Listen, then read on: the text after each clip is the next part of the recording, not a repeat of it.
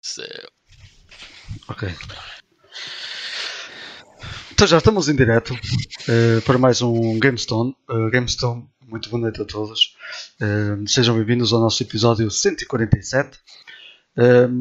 para quem não se apercebeu, o Carlos, que está aqui acima de mim, vai, vai, nos acompanhar nos próximos episódios e juntou-se aqui à, também à nossa equipa.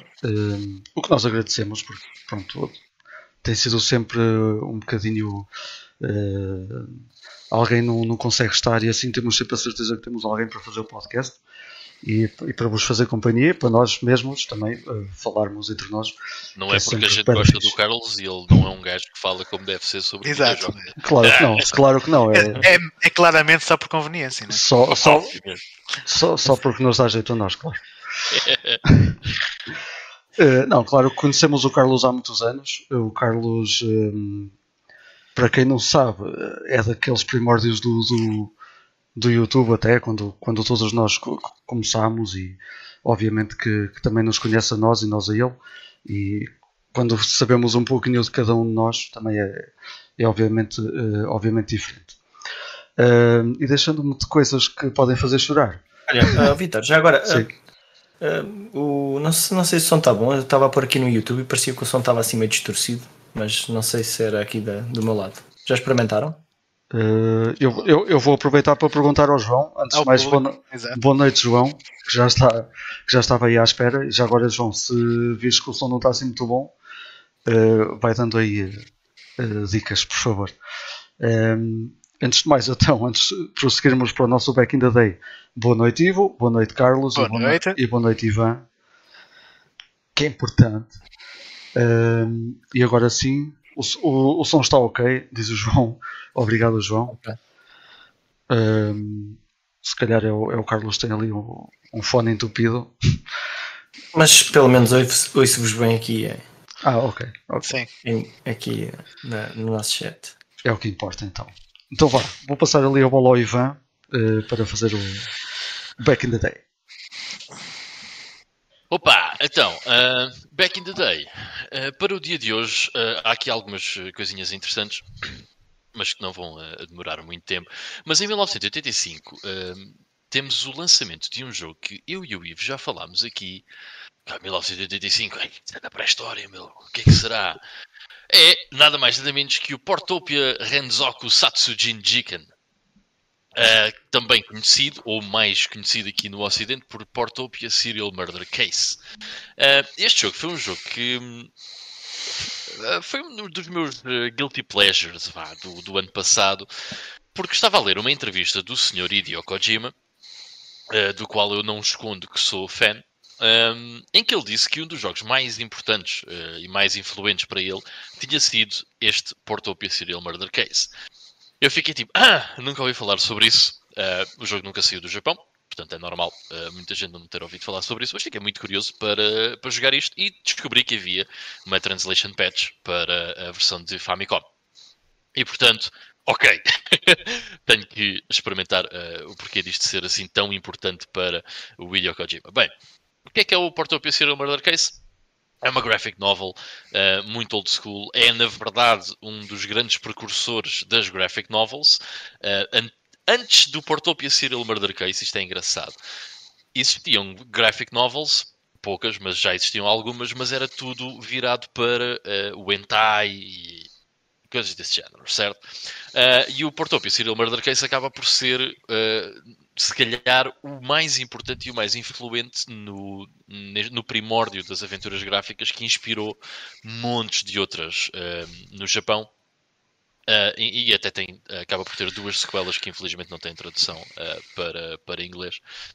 e é um jogo bastante, bastante interessante, é muito arcaico, mas é um jogo muito, muito interessante. É muito difícil de navegar, tem muitas coisas escondidas que às vezes nós temos que ir ver. Não estamos ali 3 horas à procura de uma coisa uh, que está num canto do mapa que tu nunca vais lá, lá clicar. E tens, uh, tens demasiadas opções em que uma delas, algumas só as usas uma vez no jogo inteiro. Só precisas dele tipo uma vez. Yeah. Assim, é um jogo muito difícil de acabar sem guia, a menos que vocês não queiram perder cerca de 40 horas com ele. Um, mas é um jogo interessante, não sei se concordas, Ivo, apesar de, uh, de todos os seus não. problemas, acaba Concordo. por ser um, uma boa. Uh, um bom artefacto uh, na concordo. história dos videojogos. Não, concordo, é, lá está. É, é, é, muito primitivo ainda em algumas coisas, porque hum, é um daqueles jogos que se tu souberes o que estás a fazer, consegues terminar aquele pai aqui em 15 minutos, se tanto.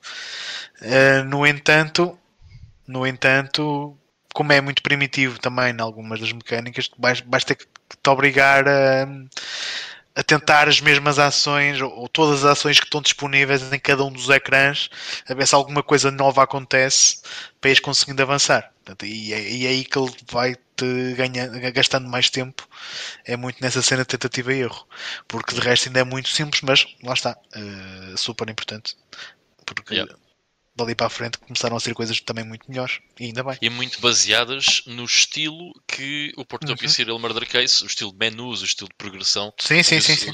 O Portopia Serial Murder Case fez. É, é engraçado que, uh, portanto, o Kojima depois tem duas aventuras gráficas que, pá, que eu adoro, acho que são fantásticas e toda a gente devia jogar, que é o Snatcher e o Police Note, são jogos brilhantes.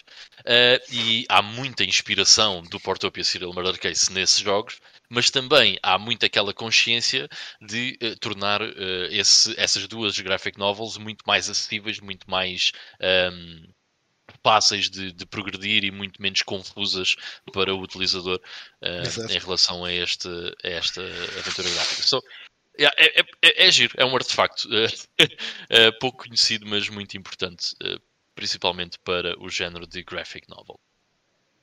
Depois passamos para 1996, portanto 11 anos à frente, uh, quando é lançado no Japão, portanto a sua versão original, do meu fighter one-on-one -on -one favorito, que é o Samurai Shodown 4 Amakusa's Revenge.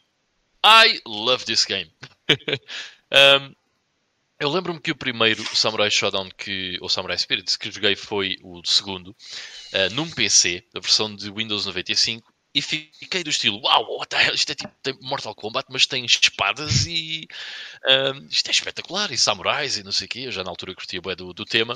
Um, e entretanto, pouco tempo depois, alguém me arranjou o set completo de ROMs de Neo Geo para o PC, onde estava também o Samurai Shodown 4, e foi pá, uma cena. Muito joguei eu. Uh, a library da Neo Geo e arrisco a dizer hoje em dia, acho que até já partilhei isto aqui no podcast, que é, no conceito de library em si, ou de jogoteca, é, da consola inteira, de todos os jogos da consola, sem dúvida que a Neo Geo deve ser a que eu conheço mais, porque é, epá, não, primeiro não são muitos, e depois quando era miúdo tinha o set inteiro e, joguei todos, basicamente. Yeah. São todos bons, um, a verdade é essa. Yeah, são todos. 95% vá. Yeah. E mesmo aqueles mas também, há, mas também há lá muitos eh, que é tipo, tens o 1, o 2, o 3, o 4, o 5, o 6, o 7. Sim, é verdade. Sim, sim. Mas sabes que, por exemplo, eh, quando, nesses, eh, por exemplo, King of Fighters, né, 94, 95, 97, pá, por aí afora, eu gostava de jogar todos. E não era por uh, ter o 98, não jogava o 94. Tipo, era, eram sempre interessantes, porque também tinham uhum. sempre algumas coisas diferentes. Tinham mecânicas de jogo diferentes, ah, sim. Yeah. É uma library fantástica e o Samurai Shodown 4 tem algumas particularidades que eu, que eu gosto mesmo bastante na sua jogabilidade, que não vou estar aqui a entrar em pormenores, mas acho que fazem dele um jogo uh, de one-on-one -on -one bastante competitivo e bastante peculiar. É, é, um jogo fantástico, para além dos gráficos na altura, para a altura serem pá, lindíssimos. Um, mas avançando, vamos até 2001, quando uh, sai também uh, no Japão um jogo medíocre uh, que se chama eh, Metal Gear Solid 2 Sons of Liberty. Portanto, também uh, vamos ter que mencionar aqui o Sr. Kojima outra vez, não é? Lamento imenso. Uh, mas é o grande mastermind por trás deste jogo e lembro-me perfeitamente na altura, quando este jogo sai, de pensar: oh my god, os gráficos nunca vão poder ser melhores do que isto. Simplesmente fantástico. Um, well, olhamos para trás e olhamos onde é que nós estamos hoje em dia. O é. Metal Gear Solid 2 foi um bocado controverso devido à utilização do personagem Raiden como principal em vez do Solid Snake. Para mim, isso não foi um problema de todo. Um, o jogo em si é muito mais do que pura e simplesmente jogar com um personagem ou com outro. Tem uma história espetacular que é preciso jogar três vezes seguidas uh, para entender como deve ser, e tem alguns momentos que eu nunca mais me vou esquecer. Uh, como por exemplo aquele momento em que nós uh, às tantas os, o nosso o gajo que fala connosco pelo intercom está a dizer olha nós estás a jogar há muito tempo. Se calhar é melhor desligar a consola. Pá, é fantástico. Parte ali um bocado a fourth wall e é, é magnífico. No mesmo dia no Japão também sai o Mega Man X6 que uh, ainda não cheguei lá uh, mas hei de chegar é um, é um jogo que eu, que eu quero eventualmente lá chegar. Uh, presumo que seja bom, até porque depois fizeram ainda o 7 e 8. Portanto, ainda vendia Mega Man. Uh, e passando também rapidamente para 2002, saiu uh, um jogo que eu joguei este ano, que considero, por acaso vai estar no próximo vídeo de playlist no meu canal, que eu considero que é uma das grandes hidden gems da PlayStation 2. Uh, e passou a ser um daqueles jogos quando me perguntam: epá, o que é que tu consideras uma hidden gem? Well, o Gungrave. O Gungrave é um grande jogo, mano é um grande jogo. Uh, é um jogo pequeno, um, mas que do início ao fim é ação frenética, super stylish. Um, olha, Carlos, gostaste do Vanquish? O Gungrave também é um bom exemplo uh, de algo japonês que tem um. Na verdade, na verdade já joguei, não terminei e por causa dele acabei por ver o, o anime. Hum. Presumo que tenha sido depois do jogo. Não, não tenho a certeza absoluta. Sinceramente não sei. Sinceramente não sei. Isso é um exclusivo PS2. É. É, sim. Ok. Ainda tens o Overdose também, que esse também nunca cheguei a jogar. Esse também ainda não joguei, é. Ok. Um, bem, mas uh, só para finalizar, uh, no mesmo dia, também em 2002, uh, eh, sai um, um fan favorite meu, um dos meus guilty pleasures. estes jogos não são tecnicamente muito bons, mas eu sempre adorei aquilo que eles ofereciam, uh, principalmente em termos de mundo, de exploração uh, e da ideia base por trás do jogo. De dar ao jogador uma liberdade que não tem muito paralelo e um mundo que também não tem muito paralelo normalmente em relação dentro do mesmo género, que é o Gothic 2. Um, ehm, principalmente sou grande fã do Gothic 3. É um jogo belíssimo. Um, eu sei, toda a gente gosta muito do Elder Scrolls Oblivion. Eu também gosto muito, mas o Gothic 3 é um jogo melhor. Uh, em todos os aspectos, uh, menos uh, nos aspectos mais técnicos, como o combate, que é horrível. é muito, muito, muito mau. E o Gothic 2 também não se fica, não se fica atrás, o combate do Gothic 2 também é muito mau, mas lá está, como eu estava a dizer, em termos de mundo, eu acho que os jogos Gothic oferecem algo que outros dentro do mesmo género não conseguem oferecer, uh, que também está relacionado com o quanto genuíno o mundo desses jogos consegue ser para o jogador. Uh, e é isso para o nosso Playing Now. É, Playing Now, uh, Back in the Day. ok. Obrigado, Ivan. Uh, nós, como temos um tema hoje, e tu acabaste de falar nisso, vamos já fazer o Play Now para deixar o tema para o fim. antes disso, eu ia saudar também as boas noites ao, ao Fábio, que também está aí. também nosso amigo, companheiro, desde há muito tempo. Obrigado por estares desse lado. E vamos então ao, ao, ao Playing Now para, para despachar já isto. E eu, como não fiz da última vez, vou tomar conta disto e começar já. Uh, por causa das coisas. E também, eu, eu, também vou ser muito rápido, uh, porque tenho andado a jogar o que já falei.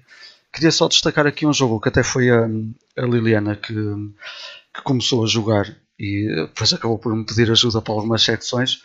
Mas acabei por me viciar juntamente com ela um jogo que está no Game Pass e que se chama Omno. Acho que é assim que se diz, é um O, um M, um N e um O, uh, que é um jogo de, de, exploração 3D, com puzzles para fazer, e tem um mundo muito, muito lindo, um mundo belíssimo uh, para explorar, é daqueles jogos que nos faz acaba por nos fazer sonhar um bocadinho, por, eh, por, por estamos ali uns minutos e fazemos parte daquilo e, e queremos é, é saber mais. E eu acabei por ajudá-la e depois já queria, já estava a olhar para a televisão e distrair-me completamente do que estava a fazer. E queria só dar essa dica. Eu não, não joguei muito, foi ela que teve a fazer o resto, fiz, como estava a dizer, aquelas secções de salto que são mais são um bocadinho mais difíceis, pois aquilo introduz o saltar e fazer dash para chegar a plataformas mais, que estão mais longe e depois também é mais complicado para ela e acabei por fazer ali algumas secções, mas tem uns puzzles muito engraçados que, que, que nos fazem pensar como é que, como é que, se, como é que se resolvem e faz-nos uh, dar ali umas voltas à cabeça. É uma aventura que parece muito fixe, não é assim nada do outro mundo. Já está adaptado para a series, uh, para, para as series, portanto tem assim um, uns gráficos também que são uh, obviamente mais, mais bonitos, mais requintados, é, é muito fixe. Além disto, um, uh, comprei um joguito agora do, do, durante as promoções da, na, na Xbox. Um, não foi físico, porque eu deixei de o fazer. Mas há alguns jogos que eu gostava muito de jogar e um deles que ficou bastante barato foi o Ghost Recon uh, Breakpoint. E pá, acabei por me tirar ao jogo. Estava a precisar também de algo. Eu acabei o Just Cause uh, este ano. Estava a precisar de algo naquela naquela cena de mundo aberto, de exploração, uh, tem a cena da, da, da furtividade, podermos andar ali um, tipo Assassin's Creed, ali primeiro à volta dos, do, do, dos sítios a identificar os inimigos, depois uh, ir, ir, ir aniquilando-os aos pouquinhos, usar a nossa equipa taticamente para isso. E apesar de eu ainda não ter jogado muito, pá, tem sido muito divertido, estou a gostar. Acho que o mundo em si Uh, comparando com outros jogos que eu já joguei de mundo aberto, podia ser um bocadinho mais uh, vivo, talvez mais populado. Passa-se muito tempo a andar de carro e não, e não se passa nada em algumas partes, apesar de estar a gostar do, uh, da, da, da, ilha em si, do que foi criado, do, de todo o universo que está ali. Mas talvez lhe falte mais qualquer coisa, um bocadinho de vida. Digo, não dos inimigos em si, mas habitantes da ilha, uh, povoações que às vezes se encontram assim uh, muito espalhados. Acho que lhe falta isso, pelo menos agora durante o início, pelo menos. E, e pronto, e foi isso. Se tivesse que dar uma sugestão, não daria ao Breakpoint, mas daria ao, Omno. se quiserem por acaso experimentar, está no Game Pass, por isso também Epá, a minha, a minha câmera acabou de cair, mas pronto, eu estou aqui, estou bem, não são, me magoei. São problemas do direto. Contratempos. Mas pronto, é isso o meu Playing Now. Ivan, podes seguir aí para eu compor aqui. Ah, já está, ok. já está, já está. Mas pronto, é isso, força. Esse Omno, pá, eu fiquei curioso. Isso há para mais plataformas ou, ou é só é. Para, para Xbox? Eu penso que sim. Uh, deve ter saído Day One no Game, no game Pass. Ah, tá. Tem no Steam também. Mas está muito giro, mesmo a nível gráfico. Uh, pai, tem uma cena deve, de. Também deve estar no Game Pass no PC. Se, ah, sim, se calhar. Se calhar. Tá, estás a puxar o Ivo para gastar aquele não, euro. Não, não, quero, não, quero, não quero abrir essa caixa de Pandora, senão não jogo os jogos, com, não jogo jogos que compro. É só um euro. Está bem. Tens lá, os quakes, tens lá os quakes todos e os zooms. Tu ias curtir. Eu também. Também tenho os Quakes. Ah, também tens, pronto, ok, ok. Mas está lá o novo, está lá o remaster. Ah, isso, isso, por acaso não. Ah, pois. Bem, um, para o meu playing now, uh, vou ser relativamente breve. Então, eu acho que ainda não tinha dito aqui porque foi. Não, acho que ainda não. Mas acabei, entretanto, o Vandal Arts 2. Yeah, o último episódio eu estava praticamente a acabar. Acabei o Vandal Arts 2. Uh, é um jogo belíssimo gostei bastante mais uh, do que inicialmente estava à espera, porque eu já tinha jogado o Vandal Arts, embora muito pouco, e não tinha achado nada de especial na altura, uh, mas tinha 12 ou 13 anos. Uh, e desta vez adorei o jogo. Gostei tanto que estou a ponderar neste momento se passo para outro RPG que em princípio vai ser o Shining Force, o primeiro Uh, ou se faço uma segunda playthrough do Vandal Arts 2. E existe um porquê uh, disso, que é eu raramente faço segundas playthroughs de jogos hoje em dia, uh, porque, bem, porque há de jogos que eu quero jogar e o gajo não tem tempo, mas é porque eu acho que vou desfrutar ainda mais do jogo nesta segunda play playthrough, sabendo um, agora o que eu sei um, sobre ele, ou seja, sobre onde é que o jogo nos, nos leva em termos de mecânicas e em termos de evolução. a progressão do, do, dos personagens, etc. Um, principalmente em termos de progressão dos personagens, há certos erros que nós podemos cometer no Vandal Arts 2 que nos custam caro uh, mais para a frente um, e que agora sabendo, uh, acho que ia ser uma experiência muito interessante voltar a jogar. Mas ainda não sei se vou fazer ou não. Vamos ver. Para a semana, um, vamos ver se isso acontece. Bem, pondo o Vandal Arts 2 de lado excelente Tactical RPG, recomendo a toda a gente jogar. Um, joguei uh, durante umas incríveis 15 horas uh, o novo Battlefield 2042. E tem estado aí, yeah, uau, com grandes notas e nada controverso. Um, a verdade é esta: uh, o jogo na Series X, um, eu joguei na Series X e no PC. Uh, porquê? Porque consigo jogar 10 horas uh, de acesso do Game Pass na Series X e depois, se forem ao PC, conta mais 10 horas. Portanto, conseguem jogar 20 horas de total. Uh, mas eu, ao fim de umas 5 horas da, da beta no, na Xbox Series X, decidi isto é horrível. Portanto, eu vou experimentar a versão de PC só para ver se também é horrível. Bem, não é horrível, embora continue com muitos problemas. Mas a verdade, e por isso simplesmente sem adiantar muito, é: eu diverti-me com o Battlefield 2042. I did. Se alguma vez comprava este jogo por 70 euros, nunca na vida, por amor de Deus, que desperdício de dinheiro. o jogo é divertido, mas é pá, aquilo não passa do mesmo. Uh, Bem, é, é, sempre a mesma coisa, mas pronto, é um jogo multiplayer. Olha, aqui o Fábio estava a falar do, do Apex. É um jogo multiplayer, vai sempre dar ao mesmo. Agora, o problema é. O jogo multiplayer vai sempre dar ao mesmo. Uh, pode valer a pena. Por exemplo, eu acho que o Counter-Strike é um jogo fantástico. Acho que o StarCraft é um jogo fantástico.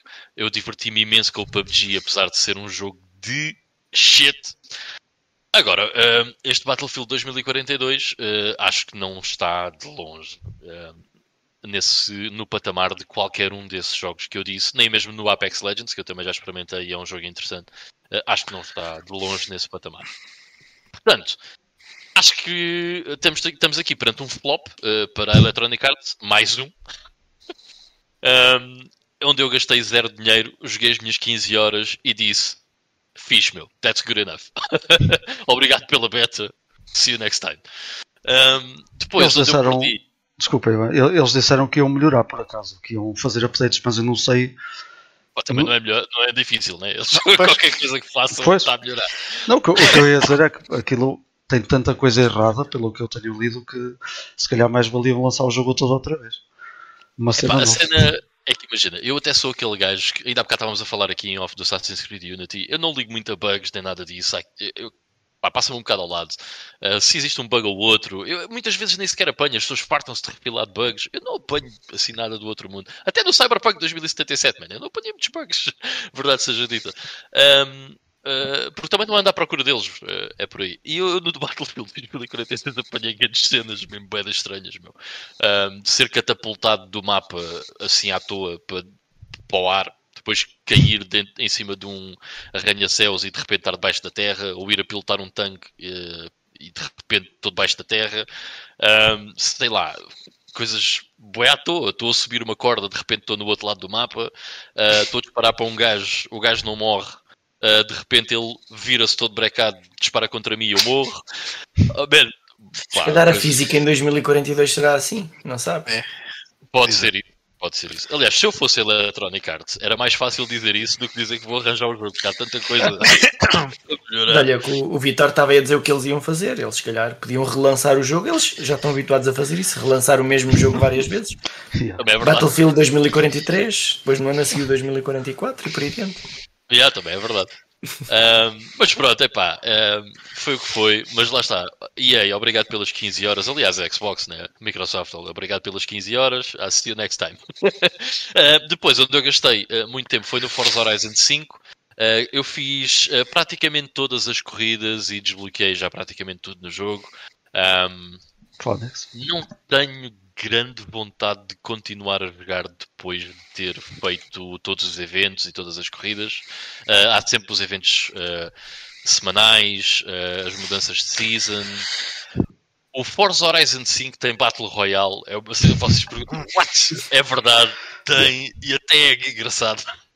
Por acaso até é divertido, é bem estranho, mas é giro. Tem outros modos, bué, tem bué da modos. Epá, o Forza Horizon tem tanta coisa. É um jogo muito bom, só que pura e simplesmente uh, passar à frente para outras coisas em vez de estar a perder mais 20 ou 30 horas com, com um jogo de corridas. Há outras coisas que eu quero fazer em termos de videojogo, mas é um jogo fantástico. Eu adorei o, o tempo que tive com o Forza Horizon 5. É fabuloso. Um, e depois, para acabar, um, experimentei, mas não vou jogar agora. Mas achei que era engraçado trazer aqui, porque está cá o Ivo e o, e o Carlos, que é uh, esta semana experimentei e foi só mesmo por um motivo. O CD estava super arriscado quando me chegou às mãos uh, e eu uh, achei que não ia funcionar. Well, funciona, pelo menos até agora, sem problemas nenhums, que é o Sonic Adventure 2 da Dreamcast. E corrija-me se eu estou enganado, mas eu acho que é a partir daqui que as coisas começam a correr mal. Não, Primeiro- não. Depende- Primeira pergunta. Depende a quem me perguntas. Primeira pergunta. Já jogaste Sonic Adventure 1? Uh, não acabei, mas joguei uma, uma boa parte, sim. Jogaste-o recentemente? Não, não. Ok, Foi, uh, joguei mesmo na altura da Dreamcast, portanto há muitos anos atrás. ok. Então vais ver que é a partir de Sonic Adventure 1 que as coisas Hum. começam a descambar. É que eu ainda tinha algumas memórias interessantes. Mais ou menos. Mais ou menos. Não, eu, eu, eu, eu Adventure 2 eu não joguei na Dreamcast, mas joguei na GameCube. Foi o jogo que comprei com, no lançamento da GameCube. E opá, eu gostei do jogo. Tranquilo. Agora, havia lá um ou outro. Aquilo tem, tinhas vários. Aqueles níveis do Knuckles. Acho que eram os do Knuckles, que às- vezes não Procurar a. Esmeralda Yeah, e, da, e da, da morcego. ah, yeah, a Rouge. what's his Yeah. name? Sim, Rouge. Foi aí que eu cliquei no botão de power, porque não, eu não ia jogar aquele jogo agora e eu pensei, e pá, hum, mais tarde, vamos carregar aqui no power. Eu lembro-me que era um bocado complicado às vezes encontrar as esmeraldas em alguns dos níveis, mas também já não jogo isso desde 2002, portanto já vai há muito tempo.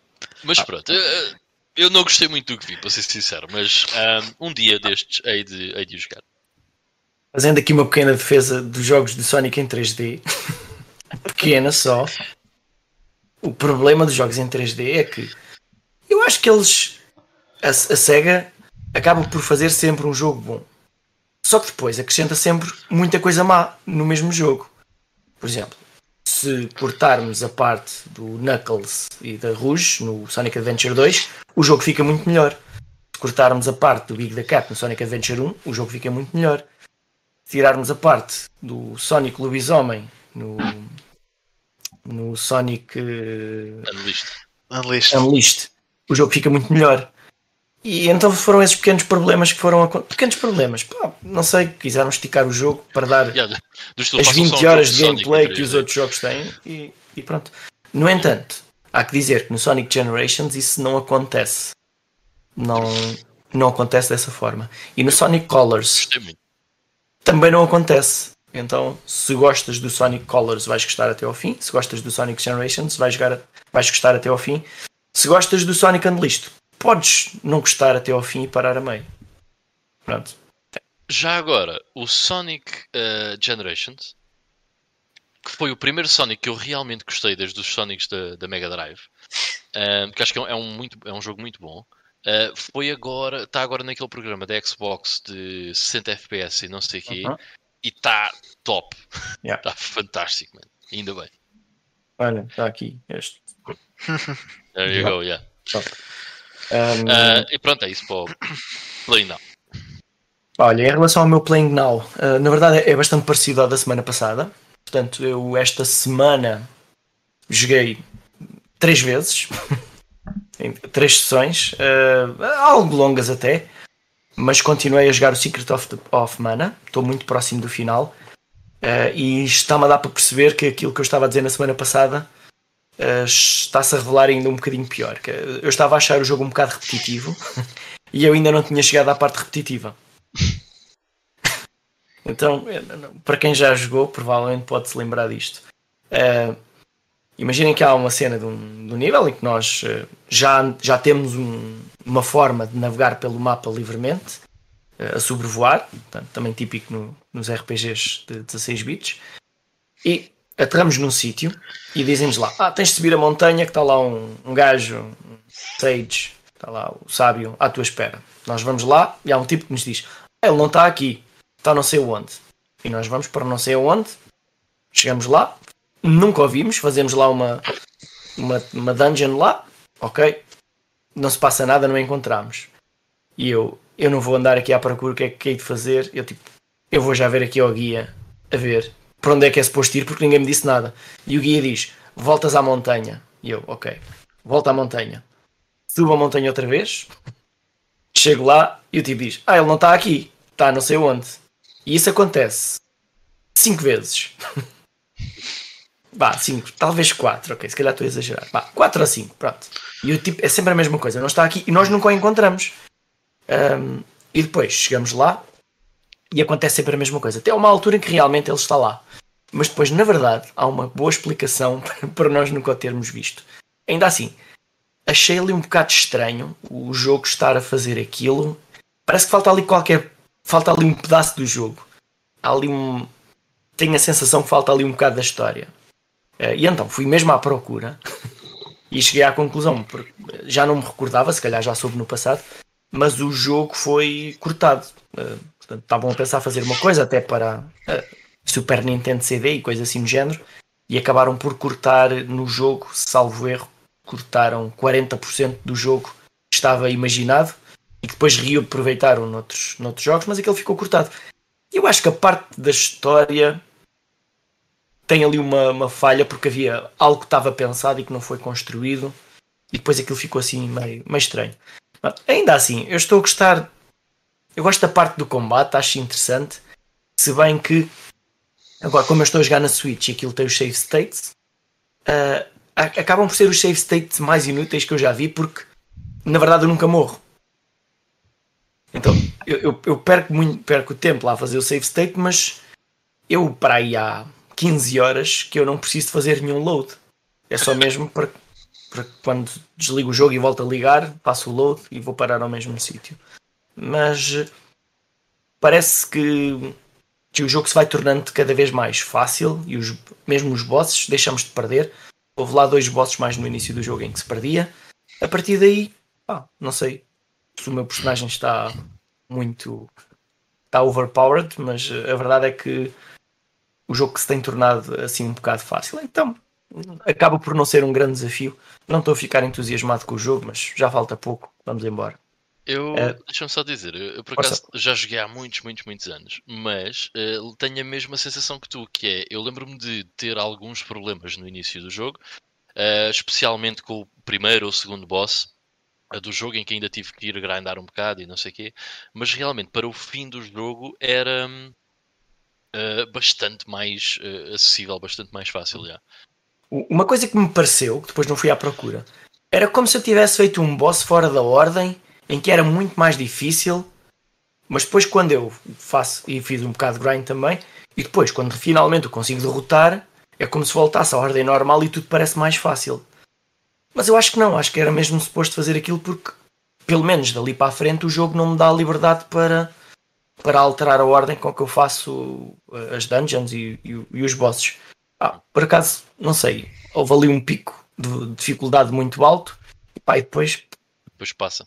Yeah. Passa totalmente. Pronto, então, duas das minhas sessões de jogos de jogo durante esta semana foi, foi o Secret of Mana. Tipicamente eu só jogo um jogo até chegar ao final. Ainda assim, depois no fim da nosso, do nosso último GameStorm, uh, eu fui desafiar a minha mulher para jogar, o, para jogar o It Takes Two comigo, que ela não gosta nada, ela não gosta de jogos. Ela gosta para gostar de um jogo tem que ser tipo Heavy Rain ou Detroit, Until Dawn. Uh, sim, um jogo que não exige muita destreza em termos de comando. Uh, e, e, e, se por acaso falhar, portanto, há um personagem que morre, mas a história continua e a gente ficamos satisfeitos na mesma. Pronto, e ali eu convenci a jogar o jogo e, e, e ela gostou bastante. Apesar da dificuldade enorme em controlar os dois analógicos, porque mesmo um jogo simples hoje em dia em 3D acaba por ser muito difícil para quem não tem prática.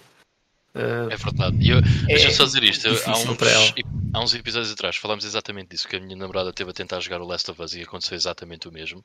Nós não temos noção, porque é completamente normal para nós usar dois Yeah. analógicos, ou usar um D-pad e um analógico, ou o que é que seja. Eu jogar Metroid Dread, estás a ver no fundo, que é um jogo muito exigente.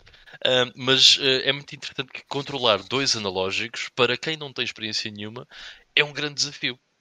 Uh, e nós estamos a falar isto por causa da acessibilidade nos videojogos. Uh, porque ainda bem que existem modos fáceis para quem quer experimentar esses jogos, mas não tem essa destreza ou ainda não tem essa destreza. Uh, pá, e acaba por ser uh, ótimo para essas pessoas. Para quem não tem bem a noção do quão difícil é para essas pessoas, é como se tentassem jogar um jogo em 3D só com uma mão. Em que só Sim. conseguem mexer no analógico Uma de de cada vez. É, Vai. é, é. E, e é- e era um, um pouquinho assim. Pá, e eu eh, estive sempre a, a evitar pegar no comando dela, Eu sei, eu sei. eu sei, eu sei. mas havia alturas em que ela dizia: faz lá tu, especialmente lá no, quando era assim um boss que, que era preciso ali uma, uma coordenação melhor, em que o jogo não espera que ela se vá, se, se direcione no sítio certo. E então aí acabava por estar eu a jogar com os dois comandos. Pegava num, jogava um bocado, depois pegava no dela, jogava um bocado e só nos bosses. Mas, mas de resto, ainda assim, ela gostou e queria continuar a jogar, portanto, isso diz muito sobre o jogo. Que apesar de ser um jogo muito frustrante, o jogo não, o jogo não é frustrante, os controles são frustrantes para quem não conhece, para quem não, não está habituado. E ainda assim, ter interesse em continuar mostra que o, que o jogo é, é bastante, bastante interessante. É, é um jogo bastante fixe. Eh, voltando a falar daquilo que falámos também na semana passada. Se ganhasse o, o título de jogo do ano, ahm, era interessante. Tipo, Electronic Arts, olha, este jogo tu se calhar não ligaste nada. eh, jogo do ano, o outro que tu apostaste ali uma, uma série de fichas. eh, portanto, as piores reviews de, de sempre em algumas situações. Bom, mas pronto, é, Sinais Electronic. Arts lançou e Takes Two e o Battlefield. Do mesmo ano. Ah, já agora, o- para, para, para quem gostou de, de jogos como o Unravel, também publicado pela Electronic Arts, é como se o It Takes Two fosse um, vá, algo nessa onda, mas em vez de ser em duas dimensões, transportar aquilo para três dimensões, acaba por ter ali uma algo, algo do género em termos de, de co- de cooperação, mas com uma história mais, eh, mais completa. Mais completa. O, o é bastante Unravel, o segundo Unravel também se foca muito mais na, na cooperação. se, bem, Sim. se bem me lembro. É como se- no Unravel é como se houvesse uma história que está a passar lá atrás, mas eh, portanto, é assim um bocado. eh, Sim, sim. sim. não é super evidente. Há coisas que acontecem, mas não percebemos exatamente o- os porquês de- do que é que se está lá a passar. E é isso, o meu Playing Now. Ok. Força Ok. aí. Uh, também, também vou ser rápido. Pá, joguei aqui o Hook da Super Nintendo. Um, pá, é um jogo de plataformas que foi publicado pela Sony, pela Imagesoft. Uh, pá, e é um jogo de plataformas super simples. Eu nunca tinha jogado nenhuma das versões. Eu conhecia a versão de Mega CD, mas lembro-me de a ver nas lojas, mas nem essa também nunca tinha jogado. Pá, é um jogo de plataformas, lá está, super simples, um botão para saltar, o outro botão para atacar com a, com a espada do, do Peter Pan. Ahm, há algumas alturas em que tu tens lá a fada que te lança uns pauzinhos e que te permite voar durante algum tempo. Pronto, e vais tendo alguns níveis em que vais ter que alternar entre o platforming puro e duro e o voar para, para ultrapassar. Mas é um jogo que não é assim propriamente muito desafiante, mas está engraçado, está bastante colorido, as músicas são agradáveis, são da banda sonora do filme. Um, pá, yeah, está-se bem. Nada assim de especial a apontar, mas não é, não é um mau jogo. Um, depois joguei também aqui o Call of Duty o Infinite Warfare, uh, que foi um jogo que me surpreendeu bastante. Eu joguei só o modo campanha. Portanto, eu, neste tipo de jogos jogo apenas o, o modo campanha, não, nem sequer experimentei nenhum dos, dos modos multiplayer, nem os zombies que me, que, que me pareceu interessante por ter uma temática toda dos anos 80. Uh, mas fiquei mesmo só no, na campanha. Pá, isto é Call of Duty on Space. Portanto, é mesmo muito no futuro. Vais explorar uh, bué de pontos do nosso sistema solar. Pá, e a nível da história achei interessante. Uh, a jogabilidade típica de um, de um, Call of Duty. É, o que eu mais gostei neste Call of Duty é, é, a parte dos combates espaciais, em que tu estás mesmo com uma nave espacial e andas ali em dogfights pelo meio dos asteroides e Pá, gostei, gostei mesmo muito desses níveis. E uma cena que também que me surpreendeu pela positiva é o facto de a campanha em si não ser longa, mas tens uma série de missões opcionais que poderás eh, fazer que te aumenta ainda bastante a longevidade do jogo. Uh, e muitas dessas missões opcionais eram missões só de dogfighting, portanto, pá, foi foi a cena que eu mais gostei neste, neste Call of Duty. Depois de resto tens aqueles gadgets eletrónicos que podes usar, tens algumas habilidades que eles já tinham introduzido nos Call of Duty futuristas que tinham lançado antes, como a possibilidade de tu fazeres hacking a robôs e uh, a tu teres poderes uh, voar e, e, andar sobre paredes e cenas desse género. Mas opa, achei, achei um shooter mesmo muito, muito, muito sólido. Pá, depois joguei uma cena completamente diferente Uh, e joguei o Batman da Telltale uh, nesta versão da PlayStation 4. Pá, isto para quem jogou aqueles jogos do Walking Dead da Telltale é igual, só que no, no universo Batman. Portanto, é, é, um híbrido entre uma aventura gráfica uh, e várias sequências de ação cheias de Quick Time Events. Uh, pelo meio tens é que muitos diálogos em que tens tempo, um tempo limite para escolheres uma resposta e as respostas que tu vais dando e as decisões que vais tomando do jogo vão-te moldando de certa forma os acontecimentos que ocorrem à tua volta. Desde as relações que as personagens vão tendo contigo, ou até poderá mudar mesmo alguma coisa na história. E, tipicamente uh, acaba por ser um bocado decepcionante porque há sempre cenas que mudam, mas a história em si como um todo continua sempre igual. Há sempre uma série de acontecimentos-chave que acontecem independentemente das tuas escolhas. Uh, isso aqui continua a acontecer, mas há, um, há uma outra escolha que tu podes vir a tomar em que jogas um capítulo ligeiramente diferente, em que vais, em vez de explorar o sítio A, vais explorar o sítio B e a história no fim acaba por se desenrolar mais ou menos da mesma forma mas consegues ao menos uh, explorar cenas diferentes. Um, agora, um problema desta versão PS4 é que é cheia tecnicamente cheia de problemas. Tipo, bué de glitches gráficos, aquilo tinha imensas quebras de frame rate.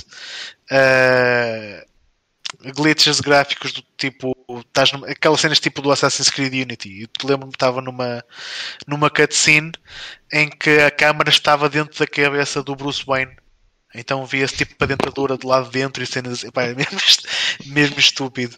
Uh, tipo, há um dos polícias, Gordon, o gajo está há boa de cutscenes em que ele está a fumar, mas pode haver uma sala inteira de pessoas a fumar em que o, o efeito do fumo está impecável em todos os outros, mas naquele gajo é sempre cenas brancas, parece que alguém colou umas folhas de papel branco em cima do cigarro e fica aqui essas folhas de papel branco a mexerem-se está tá cheio de glitches assim, e mesmo a nível de som também, também detectei cenas desse género, tipo, ouves, eu ativei os, os, os, subtitles e há diálogos em que tu não ouves nada e aparece o subtitle, depois há diálogos em que ouves os gajos a falar e não te aparece o subtitle, há alturas em que está a música a tocar e a música para também e, e só só voltas a ter música na cena seguinte. Portanto, está cheio assim de pequenos defeitos que, que achei incrível para um jogo que, que saiu em bué de sistemas é, e, e, tem alguns patches, como é, que, como é que eles lançaram isto aqui. Por outro lado, a narrativa, que é o que realmente interessa, até achei interessante. Está uma narrativa bastante madura. Um, tanto que quando acabei este Batman fui logo jogar a sequela, mas essa já joguei no PC. Uh, ah, e, e, é um jogo igual, a nível de mecânicas de jogo, mas continua com uma narrativa boa de madura, mesmo tendo em conta sendo um jogo de super-heróis, acaba por ser sim uma história um bocado mais dark. Uh, e gostei bastante. E, e o, o, segundo jogo, joguei no PC e não tive, tive zero problemas técnicos, portanto correu tudo direitinho, nada a apontar. E that's it para o meu playing now. Ok, nice. Então, antes uh, de avançarmos, só dar aí as boas noites também ao Bruno, ao Cadacho eh, e ao Paulo Coelho que entraram entretanto. Eh, e mais uma vez, obrigado por estarem aí desse lado. Nós, então, como devem ter visto. Ah, o João está aqui a dizer que o Batman é uma personagem dark as fuck. Disse uma asneira. Sorry. Eh, Ah, é, eu, Vitor, desculpa lá interromper, esqueci-me de dizer uma coisa. sim. Eh, porque eu, Asneiras? Não, não, não, não, não, Ah. não. Eu na semana passada acabei o, o Dragon Slayer, o The Legend of Heroes para PC Engine, e então recomecei um outro ah, RPG da, da era 16 bits, só que bom muito no início. Ah, Estou a jogar mesmo tipo um bocadinho ao fim de semana, ainda por cima é um jogo que eu já tinha jogado antes, que é um jogo que o Ivan falou há pouco tempo, que é o Shining Force. Mas estou a jogar a versão Game Boy Advance, que essa nunca joguei. A, a da Mega Drive joguei já, ainda andava na secundária. Uh, e entre rejogar o da Mega Drive o remake da Game Boy Advance optei por, por uh, experimentar o da Game Boy Advance mas ainda estou muito no início depois lá mais para a frente uh, falarei um pouco mais do jogo Ok, ok. Então vá, vamos avançar então para o nosso tema. Como devem ter visto aí no, no nome eh, do vídeo, nós hoje já há muito tempo que não fazíamos aqui um tema e hoje decidimos falar nada assim muito planeado, mas vai ser uma conversa fluida sobre colecionismo em 2021. E hum, quem, quem está por dentro, quem tem acompanhado o mercado, quem está cá há muitos anos, sabe que nos últimos anos aconteceu muita coisa, houve uma, uma explosão de preços, uma explosão de gente, principalmente, cada vez mais malta a entrar eh, neste hobby. Nem sempre entram porque gostam do, do, dos jogos em si, mas também é, um- é algo que, que, que tocaremos eh, provavelmente. Eu aproveitava já para fazer um, um disclaimer pessoal, porque eu eh, parei completamente de comprar jogos já há muito tempo.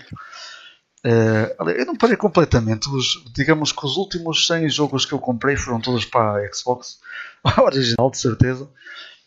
E se comprar um jogo daqui a amanhã vai ser para a Xbox. Portanto, esse, e também é algo que faz parte do, do tema que vamos falar, que é eh, alguém focar-se numa consola, num género, eh, etc. Há colecionadores eh, para tudo e talvez o meu foco tenha, tenha, tenha mudado para aí, não sei, automaticamente.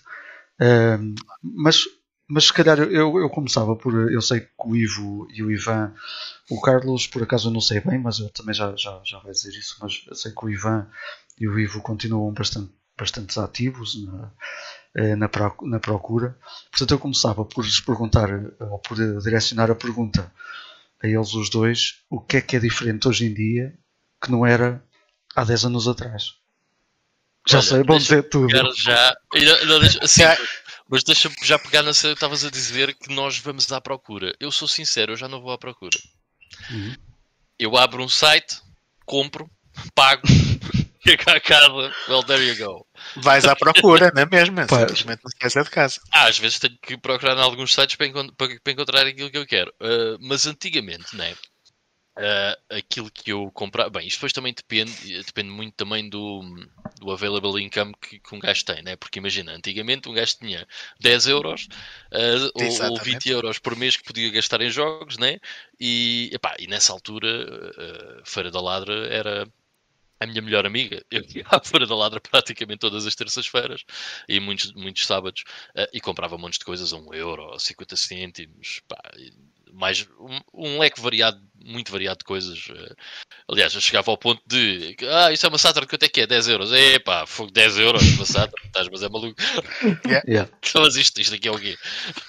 Olha, eu cheguei a comprar. a- Acho que é, é também engraçado fazermos essas partilhas, porque há, há muita malta que não, não, não imagina sequer o que era. Mas eu lembro-me, talvez a, a compra mais estapafúrdia que eu fiz foi na Vandoma até. Eu não sei se vocês estavam lá ou se apareceram depois, não me lembro. Mas eu comprei uma, uma Nintendo 64 e 7 jogos por 15 euros. Que era daquelas que um gajo. Um, Man, um, eu na Vandoma, eu, a primeira vez que eu fui à Vandoma, comprei duas Nintendo 64 com o Pokémon Stadium, 4 comandos por 10 euros e comprei uma NES com 3 jogos e a Zapper e 2 comandos por 5 paus. E ainda te a oferecer o saco. E Yeah. ofereceram sim, senhora. outros tempos Ahm, é o que são outros tempos. Hoje em Outros dia, tempos, ahm, isso por e simplesmente. É assim, há pessoal que continua a ir à procura de jogos, mas eu, man, eu não tenho paciência para andar. Primeiro é assim, vou lá fazer o quê? Comprar o Resistance 2, peço desculpa, vou a uma loja e compro. E depois vou lá fazer o quê? Comprar o Resistance 2 a 1 euro para ir vender a 3 euros e perder meia hora no CTT para ganhar 2 euros. Crazy, estás, mas é maluco. Não, mas- isso, por amor de Deus. Olha, eu, eu continuo, já que estamos a falar nessas cenas, tipo de ir a feiras e lojas assim, epá, eu continuo a fazer isso mesmo só por desporto, porque a maior parte das vezes vem de mãos a abanar ou, ou encontro os mesmos jogos de PS2 que, que já vi 1500 vezes e que ninguém quer, ou vou vou mesmo por, por desporto e geralmente vou sempre com outro amigo e vamos a conversar e se apanhamos alguma coisa, apanhamos. Se não apanharmos, olha, paciência. Ah, de resto, tem sido, tem sido mais como tu. Eu as Aliás, três eu- últimas vezes que fui à, à Feira da Ladra, eh, que fui com, com, com o Gonçalo, eh, isto foi num espaço pá, aí de dois anos, eh, eu trouxe rigorosamente nada. Zero. Nem um joguinho de PS2 porco, nem nada. Nada, nada, nada. Nada. Zero. É uma coisa impressionante. É, Isso- é, é muito, é muito frequente. Isso também vai de encontro a um fenómeno que apareceu, eh, não sei, alguns anos mais tarde, dos, da malta que rapava tudo cedinho para ir vender para a banca deles. Ah, sim, isso também, Também. Também. Sim, isso continua a acontecer. E, e continua a acontecer, não é? Continua a acontecer. Não necessariamente para a banca deles, mas para outros sítios. Pois, Mas continua Outras bancas. Há bancas banco online. Bancas online, sim. yeah. Mas para as bancas deles também acontece. Sim. Isso, lá está, é outra das razões pela qual, para quem hoje em dia está a pensar levantar-se às 6 da manhã que vai encontrar um, um conjunto de 20 jogos de Mega Drive por 20 euros, não vai acontecer, esqueça. Fiquem a dormir mais um bocado. Yeah, não quer dizer que não haja. Que não Às haja vezes acontece, mas- uma, uma vez Pois. no ano, mas uh, antigamente eu ia, ia à feira da Vandoma, ladra com, 10 com 20 euros no bolso, muitas das vezes trazia a mochila cheia e trazia troco. Pois é. Hoje em dia não é, isso, isso já não acontece porque há muita mais procura pá, e, havendo muita mais procura, os, os próprios vendedores, que, aqueles que não guardam as cenas para os outros que vão revender nas, nas, nas suas bancas, ah, os outros também são finos e ok, isto tem procura, vamos vender as coisas mais caras, é óbvio. Portanto, já, Ah, e, e- e quer se queira, quer não se queira, a oferta vai diminuindo, mas aquela oferta que fazia com que fosse barato, que é a oferta do pessoal que vai ao sótão para arranhar os jogos que não lhe interessam e vai vendê-los. Isso cada vez há menos. Agora, claro, Menos. podem aparecer lá jogos na mesma, mas é pessoal que não vai ao sótão para querer despachar aquilo, é pessoal que sabe que há pessoas à procura e quer ganhar algum dinheiro com aquilo e que muitas vezes pede dinheiro que aquilo nunca irá valer na, na vida. Eh, Eu, pessoalmente já eh, a primeira vez que fui a uma feira desse género eh, já foi já foi fora desses tempos, Ahm, mas ainda assim eu achava divertido ir sem saber o que é que o que é que iria aparecer. E é- Só que e é eu tenho, só que eu tenho um pequeno problema. É que eu não sou propriamente um colecionador, ah, porque eu encontro lá, imaginem, ah, e encontrei 10 jogos PlayStation 2 por 10 euros, 1 euro cada um. E eu olho para eles e não os trago porque não há nenhum jogo daqueles que me, interesse. Yeah, yeah. Se eu trouxesse aqueles 10 jogos, só se lá no meio houvesse um que me interessasse e o homem não me, não me quisesse vender aquele em separado. Sim, sim. Uh, e eu cheguei a fazer isso. Olha, eu dou-lhe 3 euros por este jogo. Não, não, tenho que levar os 10 por 10 euros. Eu, pronto, tá bom, eu levo. Uh, e acabei por uh, tentar desfazer-me desses jogos. Sim, se calhar o melhor negócio que eu já fiz, melhor negócio, em termos de trazer muitas coisas. Uh, havia um homem que tinha lá uma Xbox original. E ele não a queria vender porque tinha que trazer os jogos todos. E ele tinha para aí 40 jogos. E então eu trouxe a console e os 40 jogos. Pá, por eh, 40, 40 ou 50 euros, uma coisa assim do género. E eu vim triste com aquilo, porque eu não queria trazer aquilo tudo. Pá, e depois, como eu não quero ter esses jogos cá a encher, porque o, que- o que vai ficando aqui nas prateleiras acabam por ser jogos que, que por algum motivo eu queria, eu queria ter, talvez por no passado hum, ser ser um jogo que me interessava, mas nunca o consegui comprar porque não havia dinheiro ou Yeah. não existia, e acabei por procurar alguns desses jogos. Mas de resto, pá, eu não tenho nenhum interesse em colecionar eh, jogos de uma determinada consola só porque não o tenho. Uh, yeah, eu, eu, eu, acho que muita gente passou por essa cena, uh, muito pessoal colecionava, e acho que ainda hoje o pessoal continua uh, a fazer isso. A, não, é, não é entrar no erro, acho que é uma coisa natural, que é eu coleciono jogos, portanto estão aqui jogos e eu vou comprar este jogo? Uh, até que tu chegas a um ponto em que começas a pensar, mas para que é que eu tenho isto? Porque, uh, pelo menos para mim, uh, colecionar videojogos é, é pura e simplesmente uma consequência de gostar de jogar videojogos. Exato. Ponto. Ok? Não é nada mais do que isso. Eu gosto bem de videojogos e eu tenho bem de videojogos porque quero jogar videojogos. Mas tu às tantas começas a pensar na PlayStation 2. Eu alguma vez vou jogar o London Taxi Racer? Não, man. Não vou. Portanto, porquê é que está aqui? E eu há, há uns 3 ou 4 meses, se calhar já há um bocadinho mais, já, já não me lembro bem, mas uh, eu reduzi a minha coleção em 400 jogos. Eu vendi tudo aquilo que não me interessava, tudo aquilo que era jogos de desporto, pá, tudo, tudo que era desporto e que não me interessava foi eito. tipo, nem sequer quer saber o que é que vale, o que é que não vale. Foi meter nos sacos, chegar à loja e dizer: Olha, está aqui, vê lá quanto é que dão por isso.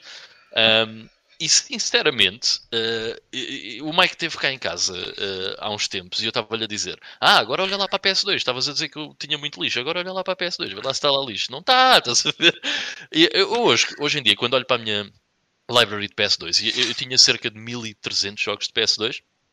Eu, quando olho para essa library, uh, todos os jogos que estão ali são jogos ou que eu gosto muito ou que eu eventualmente vou querer jogar e que tenha alguma curiosidade em, em o fazer. Mesmo eh, eu guardei alguns jogos da Phoenix, como por exemplo o Mambo ou o Caveman Rock, porque há uma certa curiosidade mórbida em saber mórbida, o que é que é aquilo. Uh, mas uh, filtrei basicamente tudo na minha library de PS2 e depois acabei por ir à PS3, Xbox, Xbox 360 e livrei-me tudo, tudo aquilo que eu não queria. Um, mas bate nisso que tu estavas a dizer, que é, eu hoje em dia, uh, mesmo que vá à Feira da Ladra, mesmo, pá, mesmo que apareça lá um stack de jogos, bem, a primeira probabilidade de ter alguma coisa que eu queira é extremamente reduzida, ou uma coisa que eu não tenha é extremamente reduzida. E depois, não me vou uh, dar ao trabalho de estar a levar os jogos todos para o que passo. Epá, não, não tenho, não tenho, não tenho paciência. Tanto que uh, hoje Mas em olha, dia... uma, uma perguntinha. E se nesse deck tivesse, não tivesse nenhum jogo que te interessasse, mas sabias que havia lá um jogo que interessava a muita gente. Deixavas-o lá? Eu vou dizer exatamente o que é que eu fazia com isso. Eu trazia o jogo, mas não o vendia. Eu dava a alguém. Por muito provavelmente um de vocês. Vocês yeah. que, que, iam querer. Uh, e. Man, isso já aconteceu várias vezes. Por exemplo, eu já tive em casa quatro Castlevanias New Generation da Mega Drive. Ok. Nenhum deles foi vendido, meu dei-os todos. Quer dizer, dei, troquei. Lembro que dei um ao Ivo ou troquei contigo, já não me lembro. Foi, foi trocado, sim. Pronto, troquei um com. Trocado com... ou, ou vendeste-me pelo preço de custo, whatever, qualquer coisa desse. Coisa assim do género. Eu sei que arranjei um também ao Nuno Caires. Yeah. Enfim, uh, I'll just. Pá, se alguém quer dos meus amigos, there you go. Não, mas é exatamente isso, exatamente isso que eu faço também. Eu, eu, opá, hoje em dia, se, se chegas a Mega Drive que custe menos de 5 euros, é pá, isto é uma coisa espetacular. É yeah. um acontecimento único. Pá, se, for um jogo, se for um jogo minimamente interessante, que eu sei que alguém vai querer, mesmo que eu não queira, eu levo e, e falo com os meus amigos a perguntar se lhes faz falta, se querem, e, e se quiserem, ou ofereço, ou não, não cobro um cêntimo mais do que aquilo que eu paguei por ele. Um, eu ainda no outro dia, uh, aqui há uns meses, dei 4 Sonics 1 da Mega Drive. Motivo muito simples.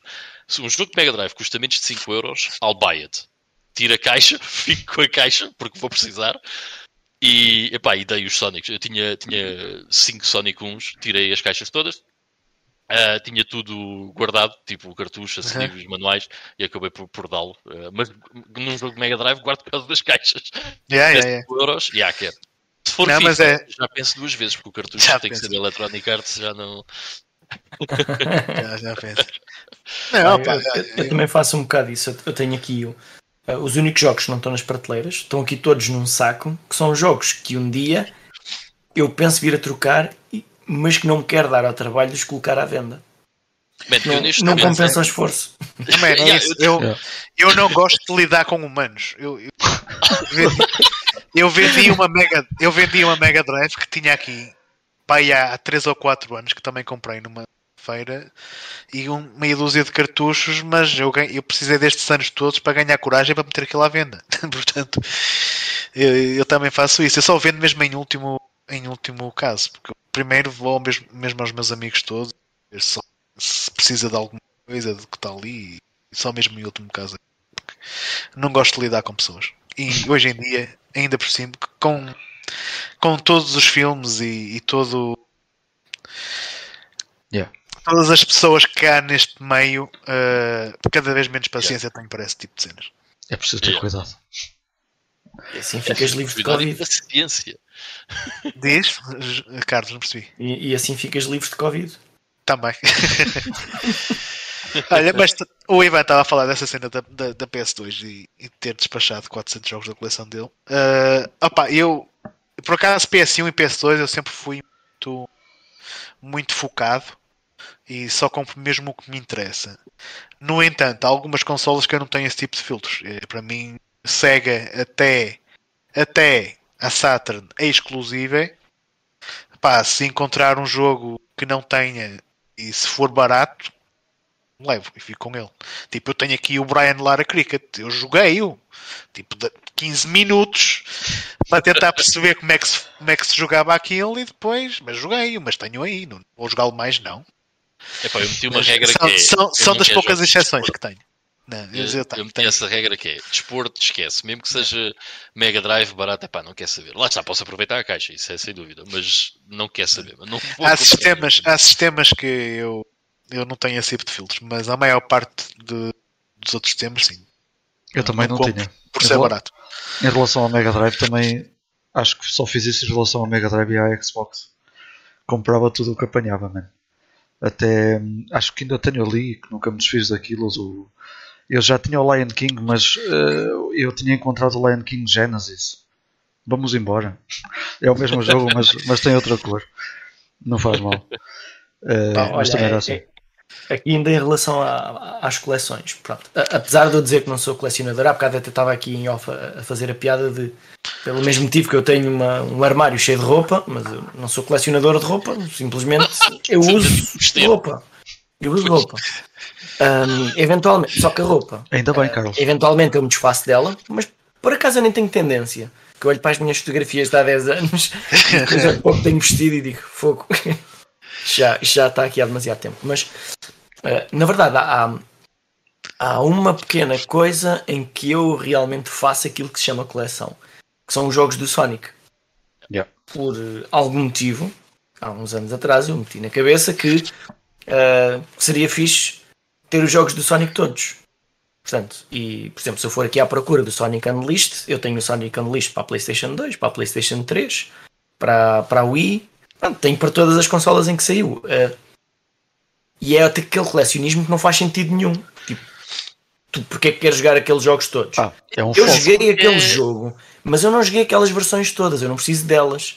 Mas Mas é o Tem Sonic, piada. estás a ver? É, é aquela cena que tu tens bué sim, eh, carinho e prazer sim. em ter, não é?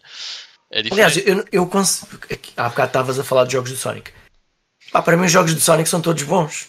Tipo, é pá, o, o Sonic and the, the Secret Ring para a Wii, grande merda. E eu, pá, não sei, mas eu joguei e gostei muito.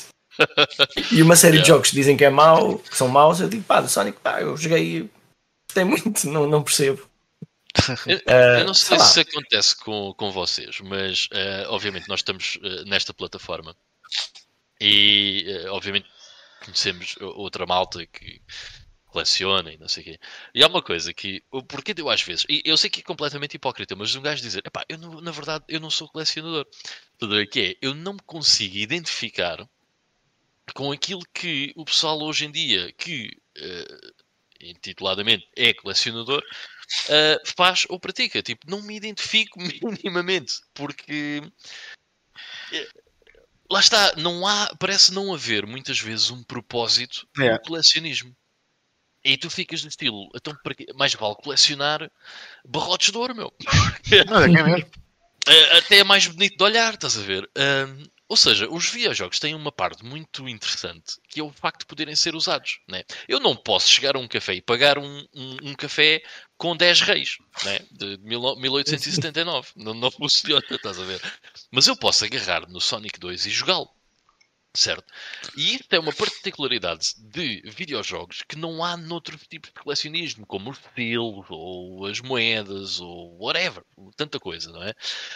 Eu acho que isso é tão importante uh, para aquilo que é uh, o, o, no fundo, o colecionismo de videojogos, ou melhor, o, o ser entusiasta de videojogos, que se distancia muito, e por isso é que eu às vezes digo, pá, eu não sou colecionador porque eu não me identifico.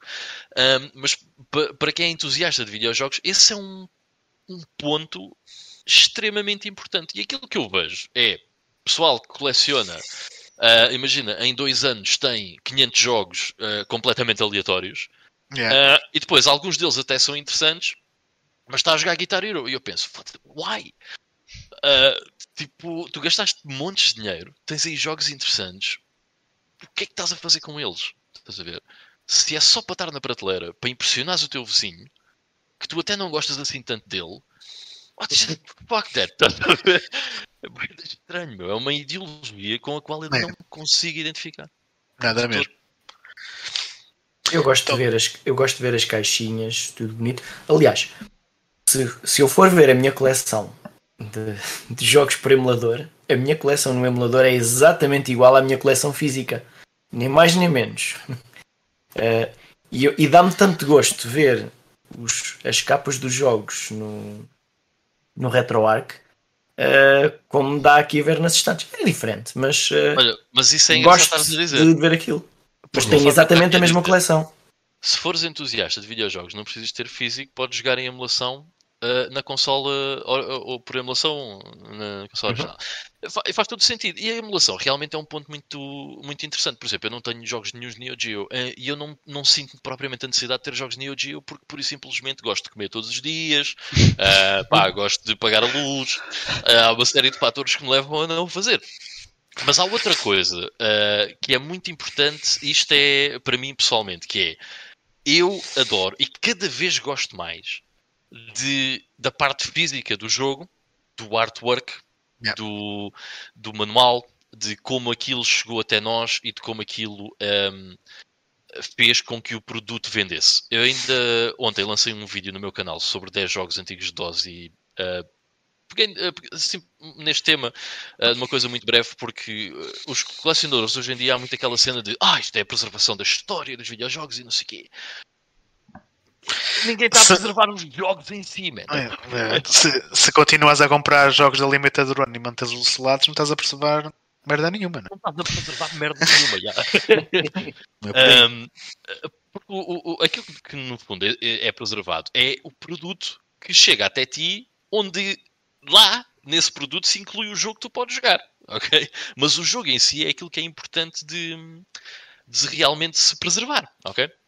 Uh, e é, é, é, engraçado o Fábio dizer isto porque, epá, pelo menos para mim, eh, essa parte do produto uh, e de como o, o, jogo chega até nós é muito importante porque eu gosto muito do artwork. Epá, eu cada vez gosto mais. Por exemplo, em shooters, é, epá, o artwork normalmente é fantástico. Eu gosto muito dessa parte e isso para mim uh, é importante. Ok, isso para mim é importante uh, enquanto entusiasta.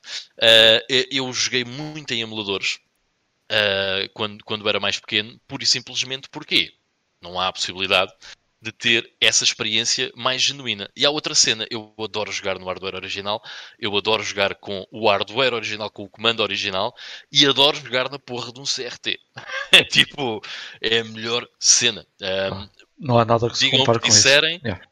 Não há. E aquele, aquele pessoal que usa 500 filtros num FrameMaster para sacar de um LCD uma coisa que parece um CRT, não é um CRT. e nunca vai ser. Portanto, get over it essa é uma experiência que para mim me diz muito. Portanto, eu, uh, no meu, uh, uh, na minha opinião pessoal, eu não me importo de Sim, despender de dinheiro isso... para ter essa experiência. Diz-te muito porque nós somos os dinossauros já, não é? Para quem, para quem já não nasceu a, a conhecer os CRTs, para eles vai ser tudo igual. Mas é outra magia, sem, é, sem dúvida. É outra. Não tem Mesmo sem o Napro em cima da televisão.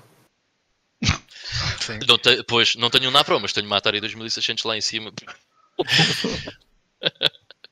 Man, eu trouxe, eu trouxe uma, um CRT do, do lixo só porque tinha madeira à volta.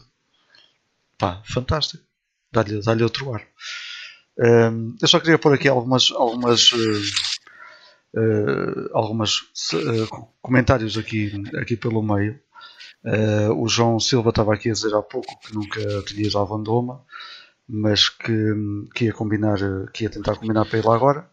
E o Fábio estava-lhe a Estava-lhe aqui a dizer que não valia a pena perder tempo, mas pá, depois o Fábio acabou por dizer que naquela altura o fixe também era o convívio, e é verdade.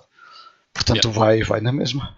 Uh, eu eu lembro-me lembro de não encontrar jogos, mas encontrava BDs, por exemplo. E é fixe. Um gajo encontra sempre coisas que gosta e, e, e que, também, que também faz. É sempre diferente. Aquilo é um mundo, não é só, não é só para os videojogos. temos aqui uma pergunta agora do. Olha o Charrua. Olha o Charrua! O fininho. O Charrua de vez em quando lembra-se e aparece. Man, está tudo bem. Uh, e obrigado, e obrigado desde já por estás aí. Eu tenho já a resposta para o Charrua. No dia em que não, que não houver forma de usar CRT, que alternativa viram usar? Man, eu tenho uh, aqui um baixo, por baixo de casa eu tenho lá aí 15. Portanto nunca vai deixar. Já sei a quem é que eu vou pedir o CRT. eu estou a acumulá-las. Não queres? Eu, uh... levo, eu levo para casa. A melhor resposta para o Charru é muito fácil. Se alguma vez eu não tiver mais nenhum CRT e precisar de arranjar, vai ser ele a arranjar. yeah. Boa. Foi o Charru que me fez ali o mod à Mega Drive uh, na altura, há muitos anos. Ele Já é o Wizard aí dessas cenas, portanto, pá, quando não houver mais CRT, Charru, olha, faz disso o teu vai, negócio. Vai haver um dia em que alguém vai construir isso. Yeah, acho, eu também já pensei disso, acho que é um bocado inevitável. Acho que vai acontecer. Eu, eu acho que, que elas já começaram assim. Mas mais leves. Sim. eu não tenho bem a certeza, mas eu acho que, que é no, no Japão que estão a sair uns, uns, cert, uns certos mais pequenitos. E já com. Não é bem aquela mesma tecnologia, obviamente, mas que recria muito bem. Um, recria Dá muito bem aquele feeling. Não sei, não sei. Eu vi aquilo, já não sei nem é que foi no Instagram ou ou uma publicação de alguém e aquilo dava vai, mesmo Vai saber, é um filtro sofisticado. Se calhar, não sei. Não sei. Mas é de pesquisar sobre isso porque é muito fixe. É, era, era espetacular se eles voltassem a, a lançar eh, qualquer coisa assim. Mas, é... mas olhem, é, é, aqui um desvio em relação ao que estávamos a falar, mas continuando a parte do, colecion, do colecionismo, parece que estamos a falar disto só olhando para trás e olhando para a frente o que é que, o que, é que procuram do, do que sai agora? Como é que, como é que trabalham aí nessa busca? o que é que procuram do que sai agora? Mas estás a falar de sistemas atuais ou? Sistemas atuais. Se, se vá PlayStation continuo... 4, Xbox One para a frente. Eu continuo a jogar a maior parte das coisas atuais que saem muito conhecidas. É. Hum, pá, porque, lá está, porque tenho interesse uh, no, nos videojogos em si. Um, e a comprá-los fisicamente? Não, olha, muito menos. Uh, ah, é? Por exemplo, eu com o Game Pass, man, ah, não, eu, não, eu tenho para aí que 10 jogos de Xbox. saber? Uh, não tenho mais do que isso. 10, 15 vá. Uh, não tenho mais do que isso. Porque lá está, parece que não sinto a necessidade como sinto a necessidade de o fazer. Eu acho que tinha tido esta conversa alguns com, pá, com alguém aqui há uns tempos que era eu comprar o CD, metê-lo na Xbox Series X e jogar no, no, LC, no LED, na televisão LED, né? é igual a eu sacar o jogo e jogar na televisão LED. A experiência é exatamente a mesma, menos a parte física do, do jogo, certo? Mas eu emular um jogo e jogá-lo num LCD de computador ou numa PS Vita não tem nada a ver com jogá-lo num CRT no hardware original. Porquê? Porque há a parte digital nos jogos de hoje em dia uh, que é, é pá, igualmente. A experiência, em termos de jogo em si, é exatamente igual. Portanto, eu sinto menos essa necessidade, para, ser sincero. Nós chegámos a falar disso até, até por causa do. Até demos o exemplo na altura do Cyberpunk. Porque quem comprou o Cyberpunk tem um pisa-papéis hoje em dia. E eu, yeah. eu acho que há, há, duas coisas que se está a fazer hoje em dia na, na, na indústria pá, há, há quem continua a comprar jogos e fisicamente e etc. Mas uma, uh, os jogos têm acontecido muito uh, há, há, bem pouco tempo ainda dei o exemplo disso. Um DVD que tu compras tem 30 KB, que é tipo a licença, e o resto estás a sacar da net na mesma. Portanto, ficas com uma capa para, para pôr na prateleira e, e outra Sim, coisa são Diz, diz, diz. Os jogos, já, os jogos já, já saem com código obsoleto hoje em dia, já há muito tempo. Exatamente. Tu metes o jogo na consola, a primeira coisa que ele te faz é sacar patches. Pois é. Atual. Isso era outra coisa que eu ia dizer, que são os, os não há um jogo que não tenha hoje em dia 3, 4 uh, patches muito grandes. Depois tens o Cyberpunk que tem 200, mas isso é uma coisa à parte. Mas um jogo normal tem sempre updates. Não há nenhum jogo que tenha, que eu pelo menos tenha visto que não que não tenha updates. E o disco acaba por ser, eh, tu se quiser jogar esse jogo daqui a, nem que seja daqui a 10, 15 ou 20 anos, uh, tu não, vai, não vais, se calhar não vais querer jogar o que vem do, no disco porque não, não. é a versão e, boa. E, e os updates que saem hoje em dia são essenciais para o jogo funcionar razoavelmente bem. Certo. Até há pouco tempo a Nintendo era um bocadinho exceção, mas eh, acho que a própria Nintendo já não está a ficar muito preocupada com isso. Um, uh, aquele jogo do Golf, da, da Switch, do Mario Golf, não sei o quê. Uhum. Eles disseram logo: vamos lançar isto e depois vamos lançando ao longo do tempo alguns patches que trazem mais personagens e mais não sei o quê, mais isso conteúdo. Isso já é praticamente DLCs, não é? Estás a falar de... Pronto. É, é DLC grátis, mas a verdade é que no futuro, se eu tiver o cartucho uma Switch e que aquele Nintendo Online já foi à vida, já não me vai atualizar coisa Sim, nenhuma. Vais, e eu jogo o cartucho, não vou ter o jogo. E é o que tens é Aquele é, jogo, é como era suposto ter. Sim. Pois, isso é, isso é muita fatela, é outro dos problemas de. É outros problemas. Não, mas eu, eu respondendo à tua, à tua questão, Carlos, eu, eu, eu, também daqui para a frente, eu para já continuo a comprar cenas físicas, é só que assim, eu, eu para já tenho uma doença, como, como a mãe, que eu gosto de jogar cenas pelo início. E depois tive uma infância em que tive uma Master System entre 96 e 2002 e um Pentium 183 também entre 97 e 2003. Portanto, eu joguei muita emulação, muitas cenas de DOS e há muita coisa da, da PS2, PS1, PS1 para cima que me passou completamente ao lado e eu tô, ainda estou aqui a andar de bicicleta a, apanhar, a tentar apanhar o comboio. Uh, mas uh, também já pensei nisso e cada vez menos uh, as edições de retalho me interessam porque yeah. já não tens manuais, portanto aquela cena que um gajo gostava de fazer de folhear um manual, ler aquilo com calma apreciar a artwork que lá vem. Na esmagadora maioria dos jogos em que tu compras numa loja comum, isso já, já nem isso tem. Uh, eu acho que a partir do momento em que em que ser só digital ou então vir uma caixa com código de download, uh, se calhar começo, começa a boa mesmo travão e abraçar o digital de outra forma. A partir do Mas, momento em que uma caixa tem só um código de download, what's the Isso já point? acontece. Isso já acontece yeah. no PC. Isso já acontece. Yeah. Yeah, e na Switch. E na Switch. E na Switch, Switch também principalmente na Switch, que há muitos jogos que, que traz, olha, como Mega Man Collection, ah, aqui no cartucho, e que são jogos minúsculos. No cartucho tens alguns e o resto descarrega, como se não coubesse tudo num cartucho de pois, 50 cêntimos mais caro para eles. Lá está, um dia, se, um dia se eles fecham a, a pois, a loja, era segundo tempo. Se eles fecham a loja, o que é que acontece? Como, como é que a malta se desembrulha? Caixa. Eu, Isso é que é o problema.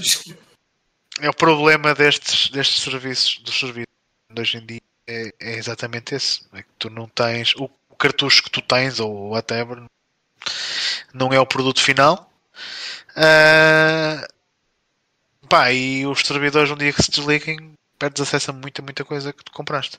Aliás, a tua conta de Steam, Sim. muitos desses serviços, é, no fundo é são jogos que estão, de certa forma, alugados a ti. Sim, sim. É. Tu não, te, teoricamente, quando morreste, não passas a contar a ninguém, aquilo depois vai à vida. Yeah. Um, e se calhar até por isso nós vemos mais valor em coisas mais antigas do que propriamente na, nas coisas Também. Também. Pá, é- é assim, olha, eu, eu, eu atualmente, eu, a mim custa-me muito dar 70 euros por um jogo, ou 80 euros por um jogo, Ah, sim.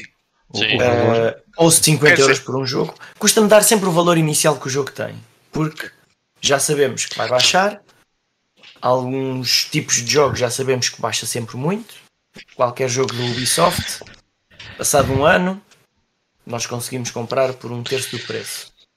E isso acaba Certo. por me fazer jogar eh, os jogos eh, muito mais tarde. Eh, Eu também, Não é um grande eu- problema. Eu, se calhar compro um jogo de 70 euros por ano. depois acaba por ter algumas exceções. eh, Como já sabemos que os jogos da Nintendo têm mais dificuldade em baixar, eu não tenho tantos problemas em comprá-lo no lançamento, porque sei que passado 5 anos eh, o jogo, se for preciso, custa o mesmo, quanto muito baixa numa promoção qualquer especial.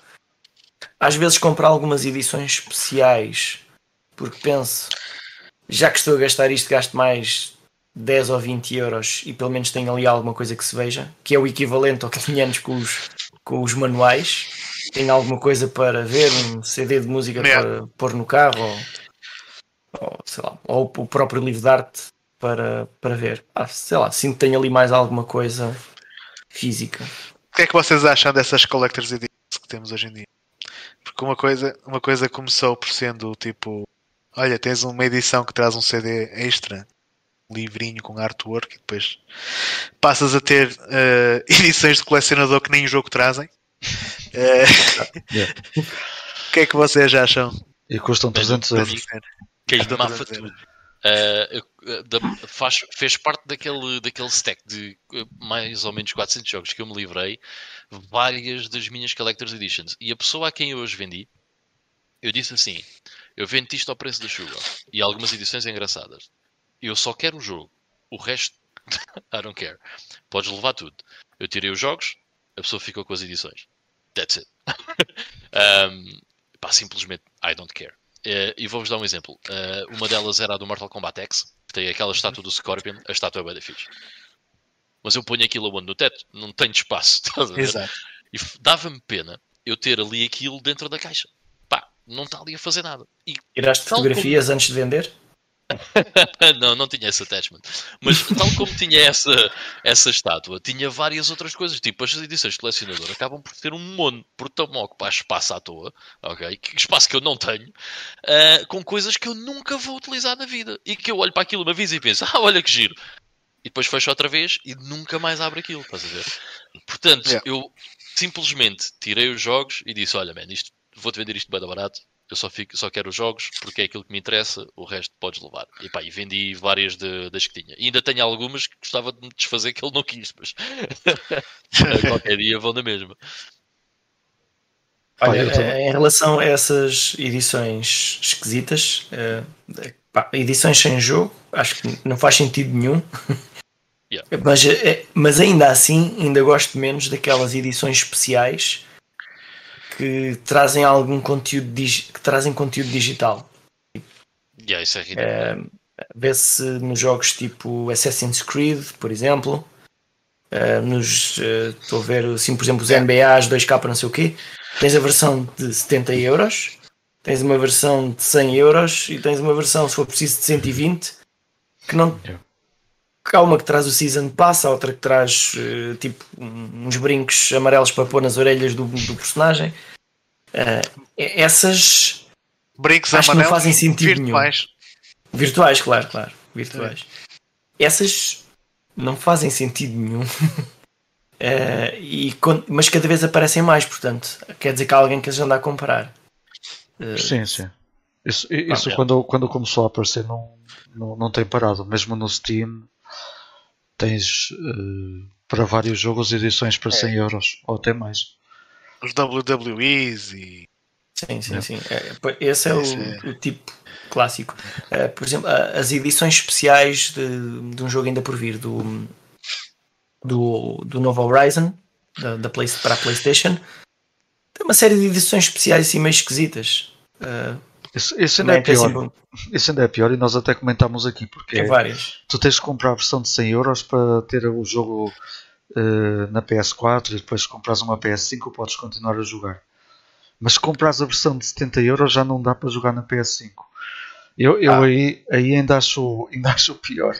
É, Mas é- É uma Não. má política. É uma má política, exatamente.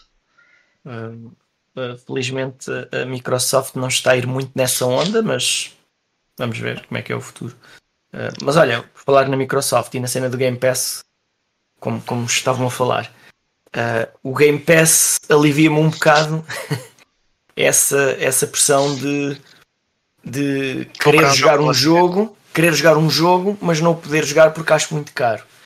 Yeah, então o que, o que eu tenho andado a fazer é eu jogo jogos no Game Pass sem ter o físico, mas mais à frente, quando aparecer o físico ao preço certo, eu vou comprá-lo, mesmo que eu tenha aquela ideia de que se calhar já não vou jogar o jogo físico.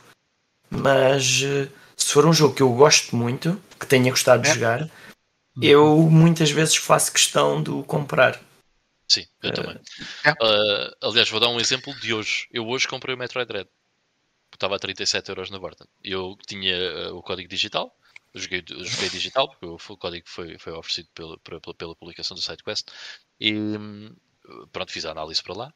E hum, gostei imenso do jogo. E hoje em- ah, fui à, à Vorten, 37 euros, e eu disse: Yeah, that's it. Vou levar o Metroid Dread. Porque E a caixa é pequenina, ocupa pouco espaço. Yeah, yeah, true to that. true to that. Um, mas sempre que eu gosto muito do jogo, acabo por, eh, por comprá-lo. Yeah. E por exemplo, se eh, neste caso, né, 37 euros, um jogo que saiu há pouco tempo, se conseguir passar aquela mensagem à Nintendo, man, por favor, façam, façam mais, um, melhor ainda. Um, um exemplo muito prático. Eu lembro-me de jogar o Stalker Shadow of Chernobyl, portanto já há muitos anos, e eh, era pirateado. E passado 6 ou 7 horas de jogo, eu estava a adorar aquilo tanto que disse: Não, eu vou comprar o jogo. Fui à game, comprei o jogo, vim para casa, desinstalei a versão copiada, instalei o jogo outra vez e comecei de novo e joguei o jogo outra vez. Because I liked it that much. Em, mas, por exemplo, eu nunca na vida iria comprar o Forza Horizon 5. Agora, dá 70 euros, pá, não ia Yeah. acontecer. Fora de questão. Ah, e adorei o jogo e um dia ah, hei de o comprar, ah, mas não, não agora. Um dia, vai, um dia vai estar eh, 10 euros novo, 5 euros usado. Exato. Ah. É que eu compro. O, o meu receio é que, ao haver mais pessoas a fazer isso, que deixe de haver tantos físicos a sair e eventualmente vão deixar de aparecer porque nós não estamos a comprar. certo. É que é, é verdade. importante que haja alguém a comprar. Portanto, se alguém nos está a ouvir, continuem a comprar jogos a full price, se faz Please favor. Exato. É para, o- para a máquina não parar.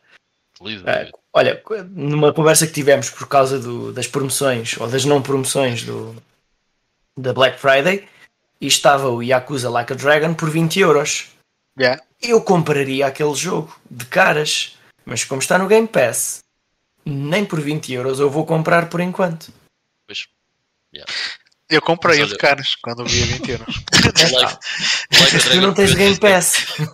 não, não tem. Pronto. Mas Não o Like tem? a Dragon foi outro, foi outro, que é eu joguei no Game Pass, amei o jogo, comprei o jogo. O Ivo não tem Game Pass, atenção, porque não quer. Porque Não quero. O gajo está sempre aqui a, a lixar-lhe a cabeça. Tem muita coisa para jogar. Que comprei e quero jogar. Por acaso, o João Silva, eu até queria colocar, eu estou sempre a olhar para os comentários a tentar colocar, Ah, eh, sim, este é pertinente. Sim. mas também não queria estar aqui sempre a interromper. Eh, Eu só queria eh, dizer aqui, de, eh, porque o João disse aqui há pouco, quando estávamos a falar da Nintendo e do- dos não updates que ele falou no caso dos Pokémon, por exemplo, onde os cartuchos nem o vídeo introdutório trazem, é algo que sai da internet. Eh, portanto, já começam também a aparecer eh, jogos da própria Nintendo. É, é algo que vai acontecer porque os jogos também ficam cada vez maiores, não é? Acho que tem a ver com a tecnologia em si. O- existir, por exemplo, uma Switch eh, que seja mais poderosa, se eles não mexerem no, na, na, na, na mídia, ou No armazenamento. no armazenamento, ou no, no, no suporte de mídia, pá, isso vai acabar por acontecer também por questões óbvias. Hum, entretanto, o João também pergunta aqui, faz esta pergunta. que tem quase uma resposta direta. Vocês jogam a mesma quantidade de jogos que compram? Ah, Yes. Yes. Todos. there's, a, Não. there's a catch there. Yeah. Não, olha, eu pessoalmente não há, num, não há nenhum jogo que eu tenha nas prateleiras todas que eu não tivesse terminado. E tenho ali é uma prateleira especial de todos os jogos que eu nunca terminei. Portanto, Ah. basicamente. Estavas-me a assustar, aqui- pá, fogo. Não, não. O que está aqui são jogos que eu eh, ainda tenho que terminar. Portanto, quando eu terminar o Secret of Mana, eu vou ali e vou tirar um daqueles jogos. Às vezes jogo alguns que estão no Game Pass se me interessarem muito ou se alguém me recomendar. De resto, pá, eu vou ali à pilha. Eu já os tenho ordenado pela ordem com que os quero jogar, até mais ou menos por, eh, eh, por gerações, para ir alternando. Tipo, eh, Mega Drive, eh, sei lá, PlayStation 1, Xbox 360, assim uma coisa do género, um mix. Eh, e depois para ir rodando. Pá, mas tento focar-me naqueles. E, e por causa do Game Pass, esta prateleira cresceu muito. Porque há sempre qualquer coisa no Game Pass que me interessa jogar. Mas ainda assim, eu tento reduzir. Uh, essa tem sido uma das minhas batalhas uh, Yeah. nos últimos anos. Um, e só para pôr aqui um bocado em perspectiva, o João Silva estava aqui a dizer também, mas não jogam ao ritmo que compram, certo? Eu este ano já acabei 124 jogos e não comprei 124 jogos de certeza absoluta. Uh, portanto, o, o ritmo inverteu-se, mas só para meter aqui em contexto, eu durante cerca de 3 anos da minha vida tive muito pouco tempo para jo- jogos. E porquê? Não só por causa da vida profissional, mas também porque perdi demasiado tempo a jogar PUBG e Counter-Strike. It's a fact. Yeah. Ah, ou seja, o backlog vai acumulando, ok? Ah, desde há 3 anos para cá, ah, pá, eu tenho mesmo metido na cabeça do estilo, pá, se eu tenho tempo livre, vai ser para jogar e vou jogar o máximo de jogos possível da, da minha coleção. Como o Carlos está a dizer, às vezes é complicado porque aparece qualquer coisa no Game Pass e um gajo vai jogar e acaba por perder 20 ou 30 horas que podia estar ah, a, a tratar do backlog. Um, mas uh, tem sido um grind interessante fazer isso. Yeah. E posso dizer que nos últimos 3 anos devo ter acabado mais jogos do que provavelmente nos 10 anteriores uh, a estes últimos 3 anos, se calhar. E, e, pá, e tem sido desafiante, por exemplo. Eu este ano pensei, eu não vou conseguir bater o número de jogos que eu tinha acabado o ano passado, tinham sido 118, se eu não me engano. E já vou com 124, so I did it. Mas agora estou um bocado naquela de vamos com calma, porque senão eu para o ano de certeza que não consigo bater o número de jogos que joguei este ano. Mas para responder muito diretamente à pergunta do, do João Silva, uh, sim, uh, portanto, essa fase passou e neste momento eu estou muito mais interessado em jogar do que em comprar. É claro que vou sempre comprando algumas coisas muito interessantes, uh, coisas que, que, me vão aparecendo e que, que me interessam, uh, que me interessam para jogar uh, no, no, futuro, mas tenho realmente feito um esforço imenso para, para isso. É assim, neste momento, portanto, mesmo que eu continue a acabar cerca de 100 jogos por ano, o meu backlog dura cerca de 25 anos.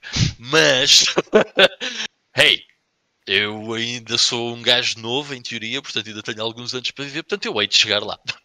eu hei de só ter uma prateleira ali como o Carlos de jogos para, para acabar. Mas olha que no ano, no, no ano passado, há dois anos, uh, o meu backlog uh, terminei o mesmo. Depois é que. Uh, pá, isto é, é, por, é por, por ondas. É Aparece uma onda e tipo, no mês compro 30 jogos. Uh, então, obviamente que eu não consigo jogar esses 30 jogos num mês, uh, mas, uh, pá, mas consigo ir jogando ao ritmo que vou comprando. Não, não quero ter também mais olho, mais olho que barriga. E os jogos que vou aqui comprando, uh, pá, só mesmo quando arranjo jogos baratos é que acabo por comprar para ficarem ali parados durante uma semana, ou umas semanas, ou uns meses. Pá, de resto, não. Quando compro um jogo mais caro eu ponho, esse jogo passa à frente dos outros. Eu, eu, respondendo a essa pergunta, pá, eu tenho, eu tenho um backlog gigantesco, mas desde que chegou o Covid, uh, desde que fiquei em casa em teletrabalho, tenho conseguido jogar muito mais coisas. Uh, ainda hoje em dia, pá, se como é que era a expressão? Na calanda. Ah, se jogam ao ritmo que compram, Epá, mais ou menos, depende das plataformas. Porque eu hoje em dia ando numa de importar cenas do Japão. Ah, e o que eu faço é jogos de Saturn, principalmente uh, PC Engine e, e Saturn japoneses. E o que eu faço é vou a sites tipo OLX japoneses e pequenos lotes de jogos em que tenha alguns jogos que sejam mesmo fixe que o preço seja barato. Pá, então tem aqui muita coisa de PC Engine em que são visual novels em japonês que, que na vida provavelmente irei jogar a menos que façam patch de tradução e depois joguem emulação.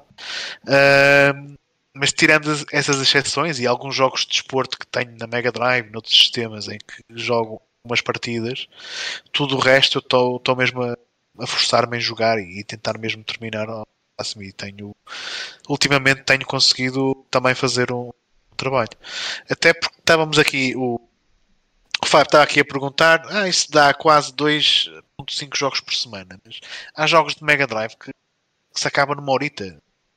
Obviamente que em, em, emulação é muito mais fácil, porque eu, eu, jogo a maior parte das vezes em emulação, isso é muito mais fácil, um gajo tem acesso aos save states, óbvio, do que no, num sistema original, mesmo back in the day. Mas uh, eu estou a aproveitar o facto de estar a viver sozinho a maior parte dos dias da semana, de estar em teletrabalho, de não ter crianças ainda, quero mesmo jogar o máximo que conseguir. O backlog ainda é grande e estou a conseguir fazê-lo porque estou mesmo a tentar gerir o meu tempo da, da melhor forma. Mas é isso, é gestão de tempo. E, e há, há, montes de vezes quando tu dizes, é pá, eu joguei 100 jogos este ano, e o pessoal fica, pet, como é que é possível? Vocês contem, façam uma cena. Uh, sempre que forem ver televisão, metam um timer. Ou forem ver Netflix, metam um timer. Tem filmes agora... por ano, meu Deus, como é que é possível? Agora vou ver quanto é tempo é que vocês perdem a ver Netflix, a estar em frente à televisão, a olhar para o nada. Yeah. Uh, vejam quanto tempo é que vocês perdem. E vocês vão ver quanto tempo é que vocês desperdiçam que podiam estar a jogar. E é esta a cena que é, eu hoje em dia, se estou em casa, tenho que estar a fazer qualquer coisa. E, e 90% do tempo estou a jogar. E, por exemplo, na cena da emulação, eu uh, faço uma coisa que é, eu vou, todos os jogos vão ao hardware original. Ok? É, pá, é algo que eu gosto bastante. Pronto de experimentar no hardware original. Um jogo como o Alien Soldier, ok, que é estupidamente difícil, eu cheguei a um ponto em que percebi, ok, ou eu perco 10 horas a aprender este jogo, ou eu vou jogá-lo em emulação, vou curtir na mesma experiência e vou passar para outra coisa. E em vez de perder 10 horas, perdi 5. Ok? Fiz 20 runs e percebi, é muito difícil. Em vez de perder mais 10 horas, perco só mais, mais uma hora. Ok? E jogo o jogo em emulação. No Shame on That, é normal uh, uh, uh, eu fazer isso. Agora, sempre que, por exemplo, o Probotector, dando o exemplo do Probotector, o Probotector é um jogo difícil, mas o Probotector deu-me tanta pica de jogar, de jogar o jogo que acabei por acabar no sistema original. E foi difícil, foi, fiz muitas runs, mas se calhar não perdi mais do que 10 ou 12 horas de runs a acabar o Probotector. Não deve ter sido mais do que isso. Portanto, olha que eu tenho uma sugestão é um para ti. Mix. Hum. O, por exemplo, o End Squadron para a Super Nintendo tenho físico. Joguei no emulador. Quando eu achei que era bom o suficiente, meti o cartucho na consola e eu acabei-o na consola. Também há essa cena. com, com esses jogos dá para fazer isso. É o, os save states, é o, o treino acelera, o, acelera a, a, nossa experiência, o nosso XP, o nosso XP real. Uh, e depois, quando pegamos num jogo que já sabemos jogar na consola, é muito. Até se torna um bocadinho mais fácil, porque eu acho os jogos mais fáceis de jogar na, na consola original, yeah. principalmente alguns da Super Nintendo.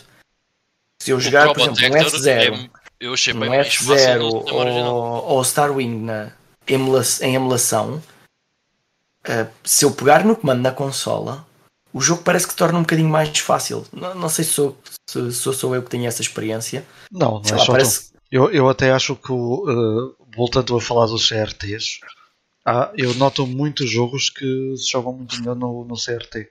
E não sei se isso tem a ver com. Uh, tá, quase certeza tem a ver com o input lag, que não é tão. Uh, uhum. não se nota Sim. tanto. Nem que seja ali um milésimoszinho. Mas uh, eu noto muito isso, por acaso. Acho, acho que sim, acho que nota-se a diferença. Yeah. Na Super Nintendo noto muito. Sim, sim. As tecnologias são boas para muita coisa, mas ainda há muito ponto onde não se consegue fazer milagres. Uh, Uhum. e, e esse é um deles, obviamente. Pá, e, e ali o que o Ivo estava a dizer da- do, do confinamento, a, a mim eh, aconteceu o contrário. Com o confinamento eu fiquei com menos tempo para jogar. Mas tu tens. uh, Nossa. Exato. Não é, não é só o ter filhos. ah, o- parte do tra- Quando o confinamento começou, o meu trabalho aumentou. Surgiram mais oportunidades para fazer mais coisas. Por exemplo, Ah, aulas, começou a aparecer montes de formação para dar, Ah, formações à distância, dou formações em centros de formação em Lamego, em, no Seixal, seja onde for.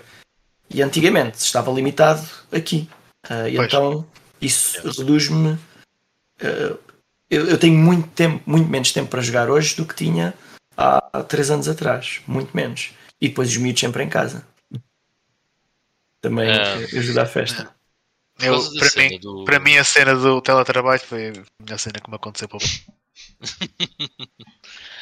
Por causa Eu- da cena do, do, do confinamento, eu, o ano passado, tive um mês eh, que não trabalhei, em layoff.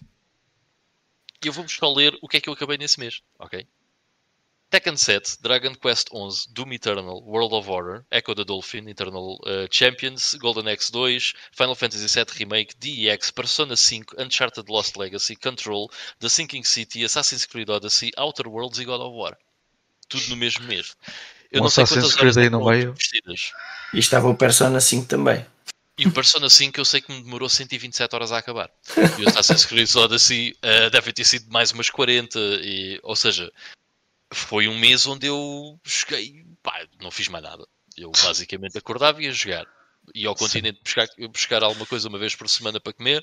Chegava a casa a jogar, Yeah. não fazia mais nada. Era isto. Foi um mês, pá, pronto. Olha, mas, há- mas ainda aqui respondendo à questão do, do João, há uma cena que deixei de fazer. Que é comprar aqueles bundles do, do Steam por um euro, trazem para aí 10 jogos, isso deixei de fazer. Ainda estás a jogar os que já tinhas. E tem tanta coisa no Steam que, Pois. que nem, sei, nem, nem sei porque é que ativei aquilo sequer. Tem um simulador de comboios que nunca na vida vou jogar aqui. Por exemplo.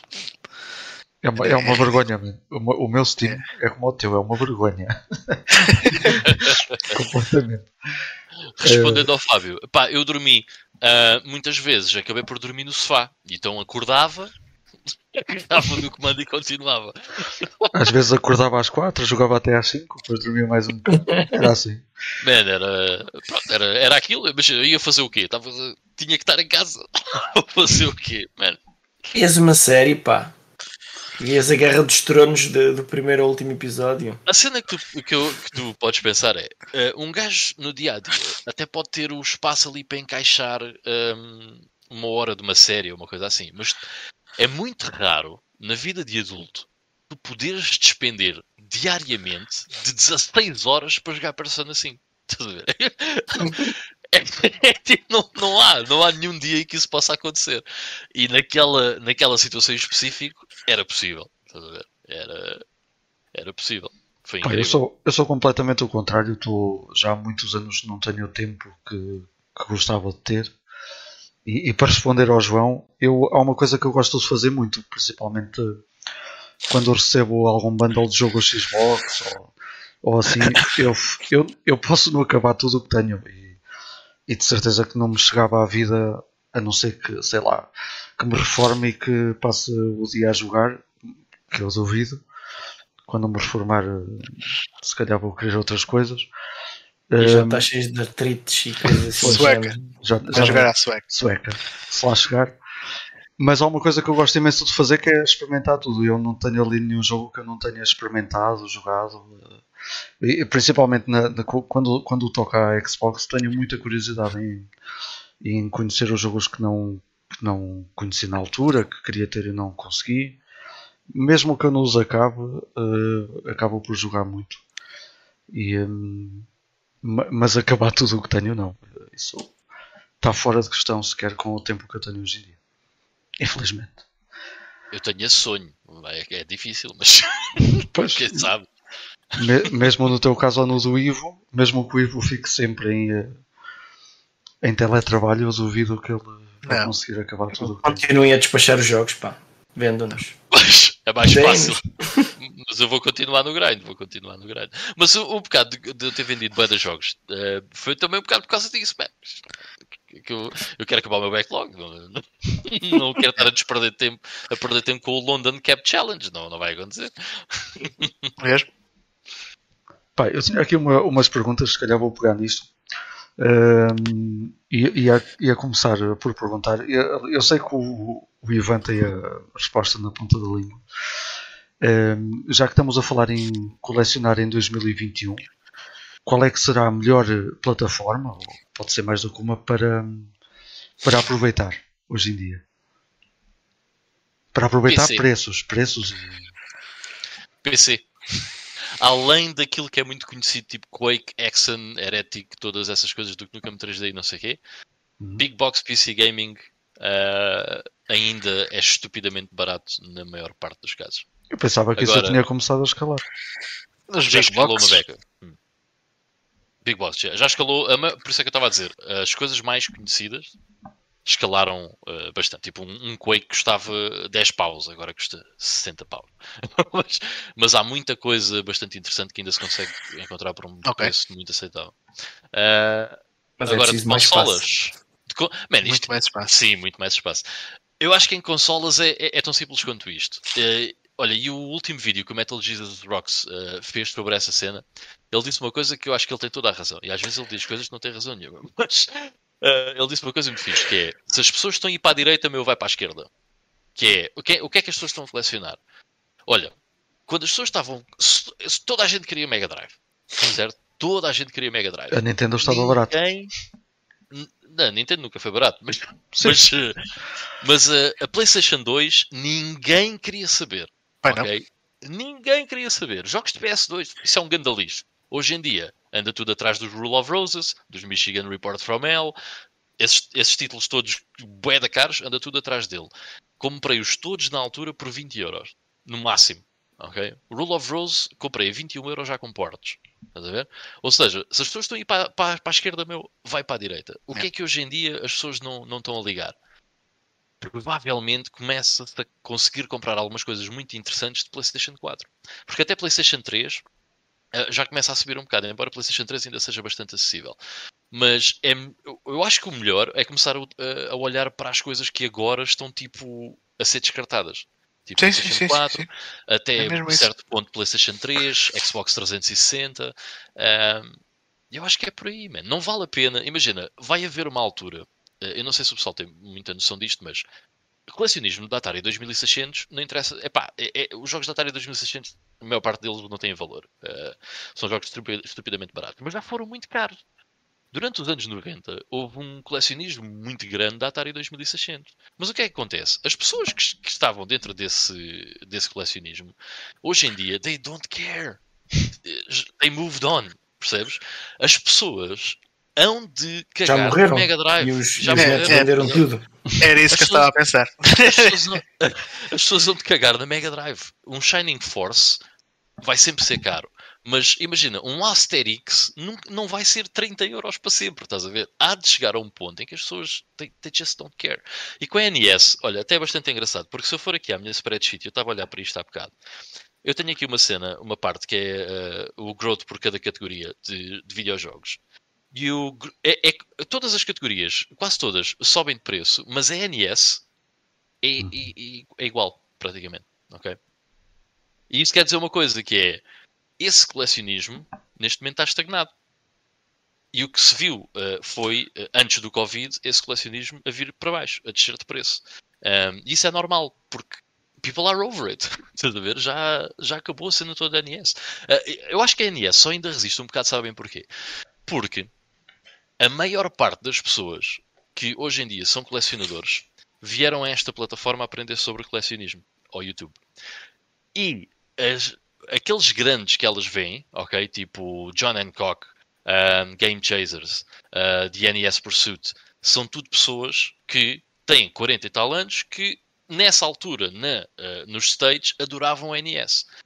Porque não é assim tão normal em Portugal uma pessoa adorar a NES porque a TV é miúdo. É muito mais normal ser uma Master System ou uma Mega Drive. Yeah. E eu acho que ainda se aguenta um bocado o colecionismo da NES por esse motivo em específico. Mas é inevitável. Mas tem, uh... que, ser, tem, tem que ser pessoas que, que, estejam focadas nisso, sim. Eu, por exemplo, nunca tive sim. interesse nenhum. Eu tenho uma NES que foi oferecida Uh, e acho que comprei fala, um jogo. Fala o recordista do mundo do Balloon Fight. Balloon Fight. eu sei. E eu, eu não tenho o Balloon Fight. por isso, Como é que é possível? Eu, eu, por exemplo, tenho interesse em NES, mas eu tenho interesse em 50 jogos de NES. Eu não tenho interesse em mais do que isso, estás a ver? Sim, sim. Eu, eu ainda menos, se calhar. Exato. Eu também não, não sou gajo de full sets nem nada disso, mas eu acho que a resposta à tua pergunta acaba por ser um bocado por aí. Uhum. Não, também concordo. É, os sistemas os sistemas que estão em, em saída é, é, a melhor altura para, para, para colecionar. Yeah. Ah, eu, eu neste último, no meu último boom de compras, como eu dava a dizer há bocado, pá, coisas de Xbox 360, muitas coisas. Sim, sim. E todas baratas. Yeah. Muitas delas retrocompatíveis com, com, com, a, com a série X. É, e, é, e é curioso é, que, que e essa, aproveitar. Essa vertente não fez aumentar os preços. Pelo que eu tenho visto, pelo menos. Uh, houve um jogo qualquer que disparou de preço. E foi um jogo muito estúpido. Uh, o pessoal gosta mais de Playstation. É Playstation e, yeah. e 50 Cent, Blood and Sand. Já não custa 2 euros. Agora é um tipo um jogo de 20 e tal euros. E a versão americana é tipo 70, 80. É ridículo. Mas acham que se, se fosse na, na PlayStation, se calhar dada. Como o Carlos estava a dizer, a malta gosta mais de PlayStation. Acho, calhar, acho que se houvesse retro, iam... retrocompatibilidade na PlayStation, acho que disparava tudo. Pois, também tenho essa ideia. Mas a, yeah. Xbox sempre foi assim. Ainda, ainda, ainda se encontra. Eu até acho que disse isso ao, aqui ao Ivan em off no episódio qualquer que eu dei esse exemplo do, do Dinotopia, que é um jogo que não aparece todos os dias, mas quando aparece, aparece a 5 euros. Uh, Sim, é que. É. Que é um jogo da Xbox original. No entanto, ele não é fácil de encontrar. E, e... Olha, eu só ouvi uma vez ou duas. Não vi mais do que isso. Pois. Mas isso também depende dos jogos, não é? Se for o Otogi, porque é da From Software, hoje em ah, dia já toda sim. a gente os quer, não é? Isso, isso isso disparou um bocadinho assim, mas mesmo assim. Mas a, a console ainda, em si, ainda é barato. A, a Xbox, Sim. não há, entre aspas, amantes, muitos amantes da console em Portugal. Há pessoal que adora as coisas da Nintendo, há pessoal que adora as, as Playstations, uhum. mas a Xbox não é habitual. Não, não, não. É e, e muito menos. E muito menos. Ali, há, muito, há muita gente que gosta da consola mas não do, do jogo os ódios colecionar. Uh, há muita gente atrás da consola pela, pelas capacidades de emulação. Ah, tá ser fácil de. Pronto, tem o disco e é fácil de meter para lá coisas e, e etc. A, verdade é que a, a Xbox original era um, era um excelente media center. Era. Foi lá que apareceu o XMBC. Acho que é assim que se diz. E esse a dizer. Mas também há uma coisa engraçada que é. Uh, Bem, não ia dizer, mas a marca PlayStation tem muito poder, né? Uh, e repara, a partir do momento em que há jogos de PS1 que custam 500 euros, vai haver pessoas interessadas em jogos de PS2. E a partir do momento em que há jogos de PS2 que custam 300 euros, vai haver pessoas interessadas em jogos de PS3. O problema é que a Xbox nunca. Epá, os valores nunca Nunca, nunca subiram muito, nunca foi. Porque tem tudo a ver com a oferta procura, né? E há muito poucas, muito menos pessoas à procura de, de jogos Xbox ou a colecionar Xbox. É, natural, é uma consola com, com menos uh, popularidade. E eu acho que se de repente uh, o colecionismo da Xbox original disparasse, também disparava o da Xbox 360, porque as pessoas iam pensar: epá, peraí, é melhor comprar estes da 360 antes que seja 120 euros cada um. Yeah, claro.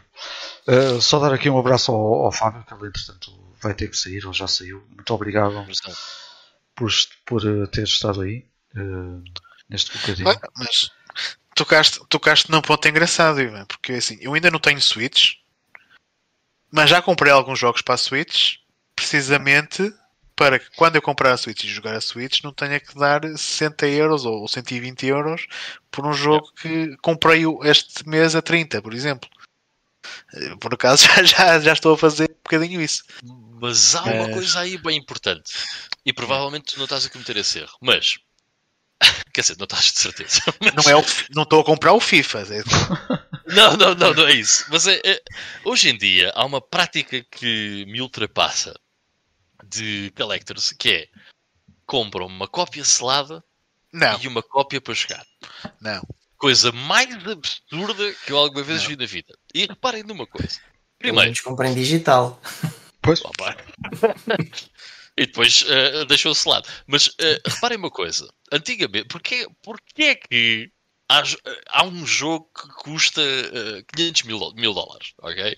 Man, porque é um Super Mario Brothers dos primeiros, um dos jogos mais importantes de sempre. Está selado e é, em 1900 é de 1985. Tipo, não há jogos selados de 1985 à toa. Certo? Tu não vais ao Amazon e está aqui um jogo selado de 1985. Hoje em dia, a quantidade de jogos selados, Yeah. porque as pessoas simplesmente os deixam selados porque acham que vai valer alguma coisa, deve ser enorme. Bem, da Limited Run, pesquisem qualquer jogo da Limited Run no eBay, 99% estão selados. Certo? Portanto, o selado é raro. Não, é, é, é a mesma merda que os outros todos. Está tudo selado. Ok? Portanto, é inútil fazer tal coisa. Tal como é inútil comprar um Metroid Dread selado e outro para jogar. Porque o selado, provavelmente, vai haver boés. Não vai ser nada de especial. É ridículo. Agora, se vocês me disserem assim, epá, encontrei um Rule of Rose selado. Diferente, certo? Porque as pessoas não deixavam os Rule of Rose selados em 2003 para depois a pensar que ia valer bué, porque não era um conceito. Antigamente retro gaming não existia. Estás a ver? Colecionismo de videojogos não existia. Eu lembro-me de achar que era um gajo um bocado tipo fora da caixa porque eh, tinha bué de jogos. Estás a ver? Até que com a vinda do Facebook percebi, peraí, há bué de pessoas que afinal gostam de comprar jogos antigos. Yeah. Eu pensava que era uma coisa muito, muito minha. Ahm, epá, Não, mas eu não, não esse tenho. Não conceito não, tenho, faz sentido, mano. Não tenho sense. essa cena. Aliás, eu tenho aqui muitos jogos selados. Atenção, tenho muitos jogos selados da 3DS, da PS4. Eh, porque são cenas que ainda não tive tempo de jogar, mas eu vou abri-los, eu vou jogar. Olha, ainda há pouco tempo atrás, quando, quando joguei o Capcom vs SNK, era um jogo da, na PS1, era um jogo que eu tinha selado. E selei um, um jogo Wata Ready porque queria jogá-lo. Estão a cagar se está selado ou não. meu. Tu, para algumas Caguei. pessoas hoje em dia, é, és um blasfemo, estás a ver? Mas a cena é que foi feito. Yeah? Agora, eh, epá, e depois já há outra situação também bem interessante, que é as pessoas eh, que compram jogos no lançamento para a coleção. Man, grandes idiotas. Vocês agarrem na GameCube, que a GameCube disparou bem de preço, né? Então façam um para vocês próprios. Agarrem no price charting, categoria de GameCube, e vejam quantos jogos é que custam mais de 70 euros. Que 15? Estás a ver? Ou seja, estás a fazer isso para quê? A maior parte dos jogos, 98 ou 95% dos jogos, não vai valer mais do que o preço De lançamento. de retail, de lançamento. É, é, é uma parvoíce. ok? Mesmo, mesmo que as Mas a pessoas GameCube achem que o jogo é caro, muitas vezes o jogo é mais barato do que, do que era quando foi comprado originalmente. Ora, se, Claro, se pegarmos num jogo imagina- Mega Drive, nós agora voltávamos no tempo e dizíamos, é agora eu já sei o que é que vai valer bué da guito e eu vou comprar os jogos todos. A verdade é que não- mesmo assim não ia ser muito fácil. Não, man, ias Ter comprar lucro. o quê? Death and Return of Superman e tinhas que andar nos supermercados todos da Europa toda para encontrar 10. Estás a ver? Porque it's properly rare. Uh, os Punishers, que aqui em Portugal uh, até existiam uns quantos. Uh, Separation Anxieties e Shining Force e pouco mais do que isso. Percebes? Ah, tens. Mas, mas, mesmo, mas mesmo assim, ah, os jogos para o que custavam na altura, ah, e com a inflação, e se pensarmos o que é que ganhava na altura, Hum. os jogos eram tão caros. Um jogo de 8, de oito contos, vá, ah, 40 euros, era mais caro do que agora a versão super cara desse mesmo jogo a 120. Sim, sim, sem dúvida. Sem dúvida. Porque os meus pais, para me comprarem um jogo de 40 euros, eh, custava-lhes muito mais do que custaria hoje se eu comprar um jogo de 120 para os meus filhos. Sem vou dúvida. comprar. De qualquer forma. E no Sim, futuro sim, sim. será assim também. Não vale a pena estar a, a gastar nem 40 euros num jogo a pensar que vai valer muito dinheiro no futuro. Uh, uma coisa que eu, que, eu, que eu fiz, é um bocado como, como o Ivo está a dizer, houve alguns jogos para a Switch que eu tive receio de não os conseguir comprar no futuro.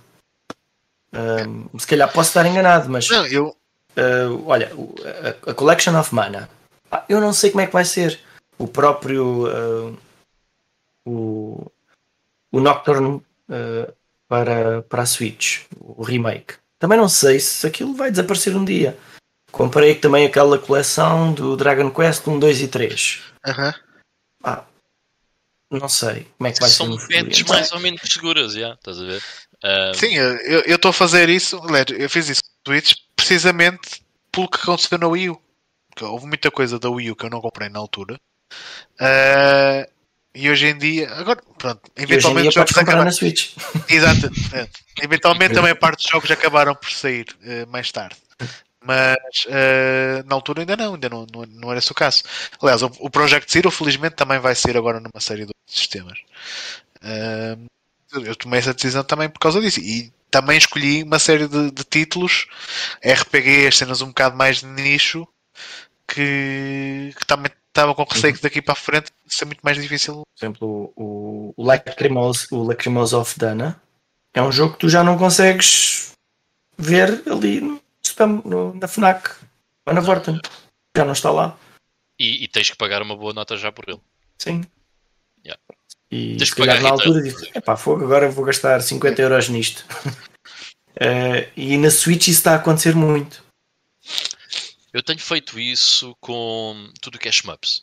Tudo que é shmups eu compro novo. Porque os shmups saem a 25, 30 euros. E God knows, uh, no futuro, se os quiseres jogar, quanto é que tens de despender? Uh, ou seja, tudo que é shmups eu tenho comprado. Uh, imagina, sai um 2 em 2 meses. Pá, compro. O último até foi o Raiden 4 para, para a Switch. Se o Raiden 4, ok, compro. Sabe-se lá o que é que, que, é que vai acontecer. Não... Imagina, são jogos que eu eventualmente vou querer jogar porque gosto do estilo e não quero estar a gastar 150 euros como os shmups da PS2 daqui a, daqui a 10 anos, estás a ver?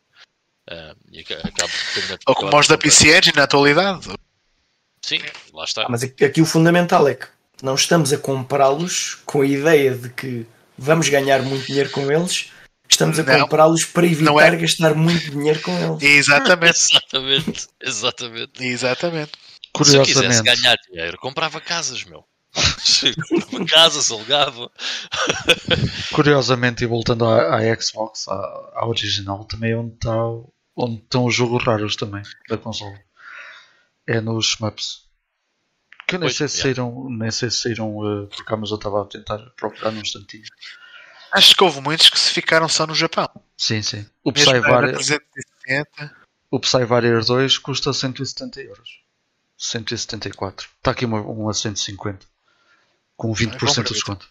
Não, obrigado.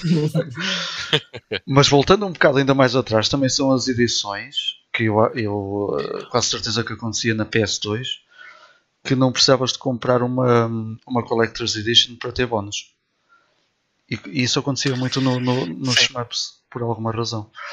Mas como a Ivan estava a dizer, acho também concordo que seja um estilo que hum, nem toda a gente dê o devido valor ou, ou queira gastar dinheiro é neles no início. nicho. É uma cena sim, muito nicho. E, às vezes depois chama a atenção dos colecionadores porque hum, por ser uma cena de muito nicho, depois também não há muitas cópias uh, não, a circular. E às vezes chama a atenção de outras pessoas porque são caros. Uh, Do, e acaba por. Dos que não jogam. Por exemplo, eu gostava de saber qual é que é a porcentagem de pessoas que jogou o Rule of Rose. Porque toda a gente conhece o Rule of Rose. Ah, o Rule of Rose, yeah, custa 300 euros. Quantas pessoas é que jogaram o Rule of Rose? 10. Estás a ver? Eu não joguei porque não o tenho, senão teria jogado. Eu vou, yeah. eu vou dizer porque é que eu conheço o Rule sim, sim. O Rule of Rose tem uma das histórias mais interessantes de sempre num videojogo, mano. uma das coisas mais macabras possível. E só por isso vale a pena. Uh, mas a retórica é sempre o preço do Rule of Rose em vez de o que é. que é o Rule of Rose. Man, faz-me espécie. Eu sei, eu sei, eu sei. É como eu... aquele pessoal que perguntas: olha, que jogos é que tu gostas mais da? Que eu gosto mais da minha coleção da Saturn é o Courier Crisis. Eu, é sério? tá, tá certo. Yeah. Eu por acaso ia responder ao Ivan que eu, eu, eu sei o que é o Rule of Rose, nunca joguei, mas porque numa altura específica, eh, no grupo onde nós estamos todos, no I Love Retro Gaming, alguns em 2013, não sei o quê, epá, aquilo era só. eh, era uma, uma vez por, por semana, pelo menos, alguém que encontrava um Rule of Rose.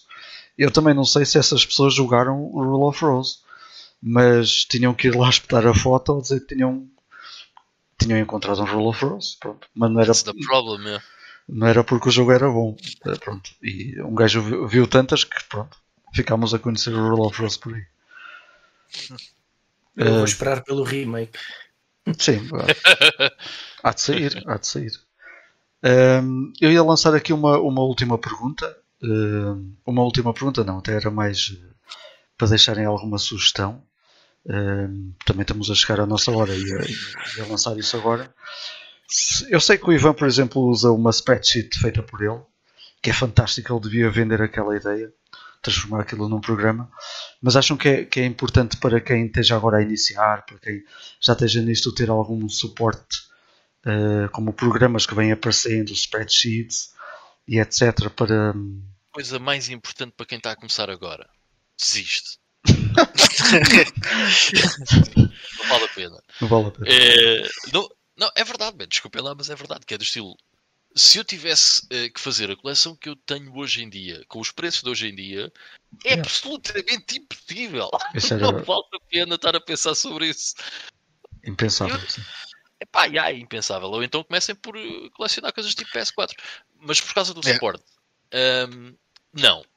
Não acho que seja muito importante e vou-vos explicar porquê. Eu comecei a perder um bocado o fio à meada, às vezes, daquilo que tinha, mas muito mais tarde. Tipo, muito, já tinha muitos, muitos, muitos jogos. E fiz essa spreadsheet de Excel nem foi só para saber eh, o que é que tinha ou dar um tracking daquilo que tinha, foi por eh, outros motivos, também por data analysis e coisas desse género que eu, que eu gosto de fazer. Ahm, eu, eu- eu, por acaso conheço, conheço pessoal, eh, eu conheço muito pessoal que, que entrou na cena do colecionismo recentemente, pessoal que trabalha comigo. E eu acho bué da, bué da piada que eles estão sempre a encontrar aplicações novas. Olha, man, olha aqui esta aplicação e não sei o quê, bué da fixe, que não faz não sei o quê. Eu tipo, ah, man, mas isso não, isso não serve para mim, estás a ver? Primeiro porque tinha que estar dois anos a, a inserir data nessa, nessa aplicação para meter lá tudo. E depois, porque há bué de coisas que as- essas aplicações não estão completas, ou que, tá, eh, ou que simplesmente não existe, eh, um monte de coisas. Mas eu acho que não faz muito sentido, man. Acho que para quem está a começar, man, foquem-se se calhar em comprar os jogos que vocês gostam e a não comprar toda a merda que vos aparece à frente. Just focus on what you like. And that's it. É, é impossível, man. É, isso, Não, mas é, é isso. isso é impossível. Dizer a alguém que não compres, não compres toda a merda que te aparece à frente. Há sempre alguém Mas é que que. parece que é impossível, não é? É- Yeah, há sempre alguém que, que compra 20 jogos Obriguem- PS2. Obriguem-se a vocês próprios a jogá-la. E assim deixam de comprar merda muito rápido. Yeah. É verdade. É verdade. Cada jogo que comprem, joguem. Ninguém, E- mais ninguém e- compra London Cap Challenge. E, e muitas pessoas têm uma lista simplesmente para evitar comprarem jogos que já têm.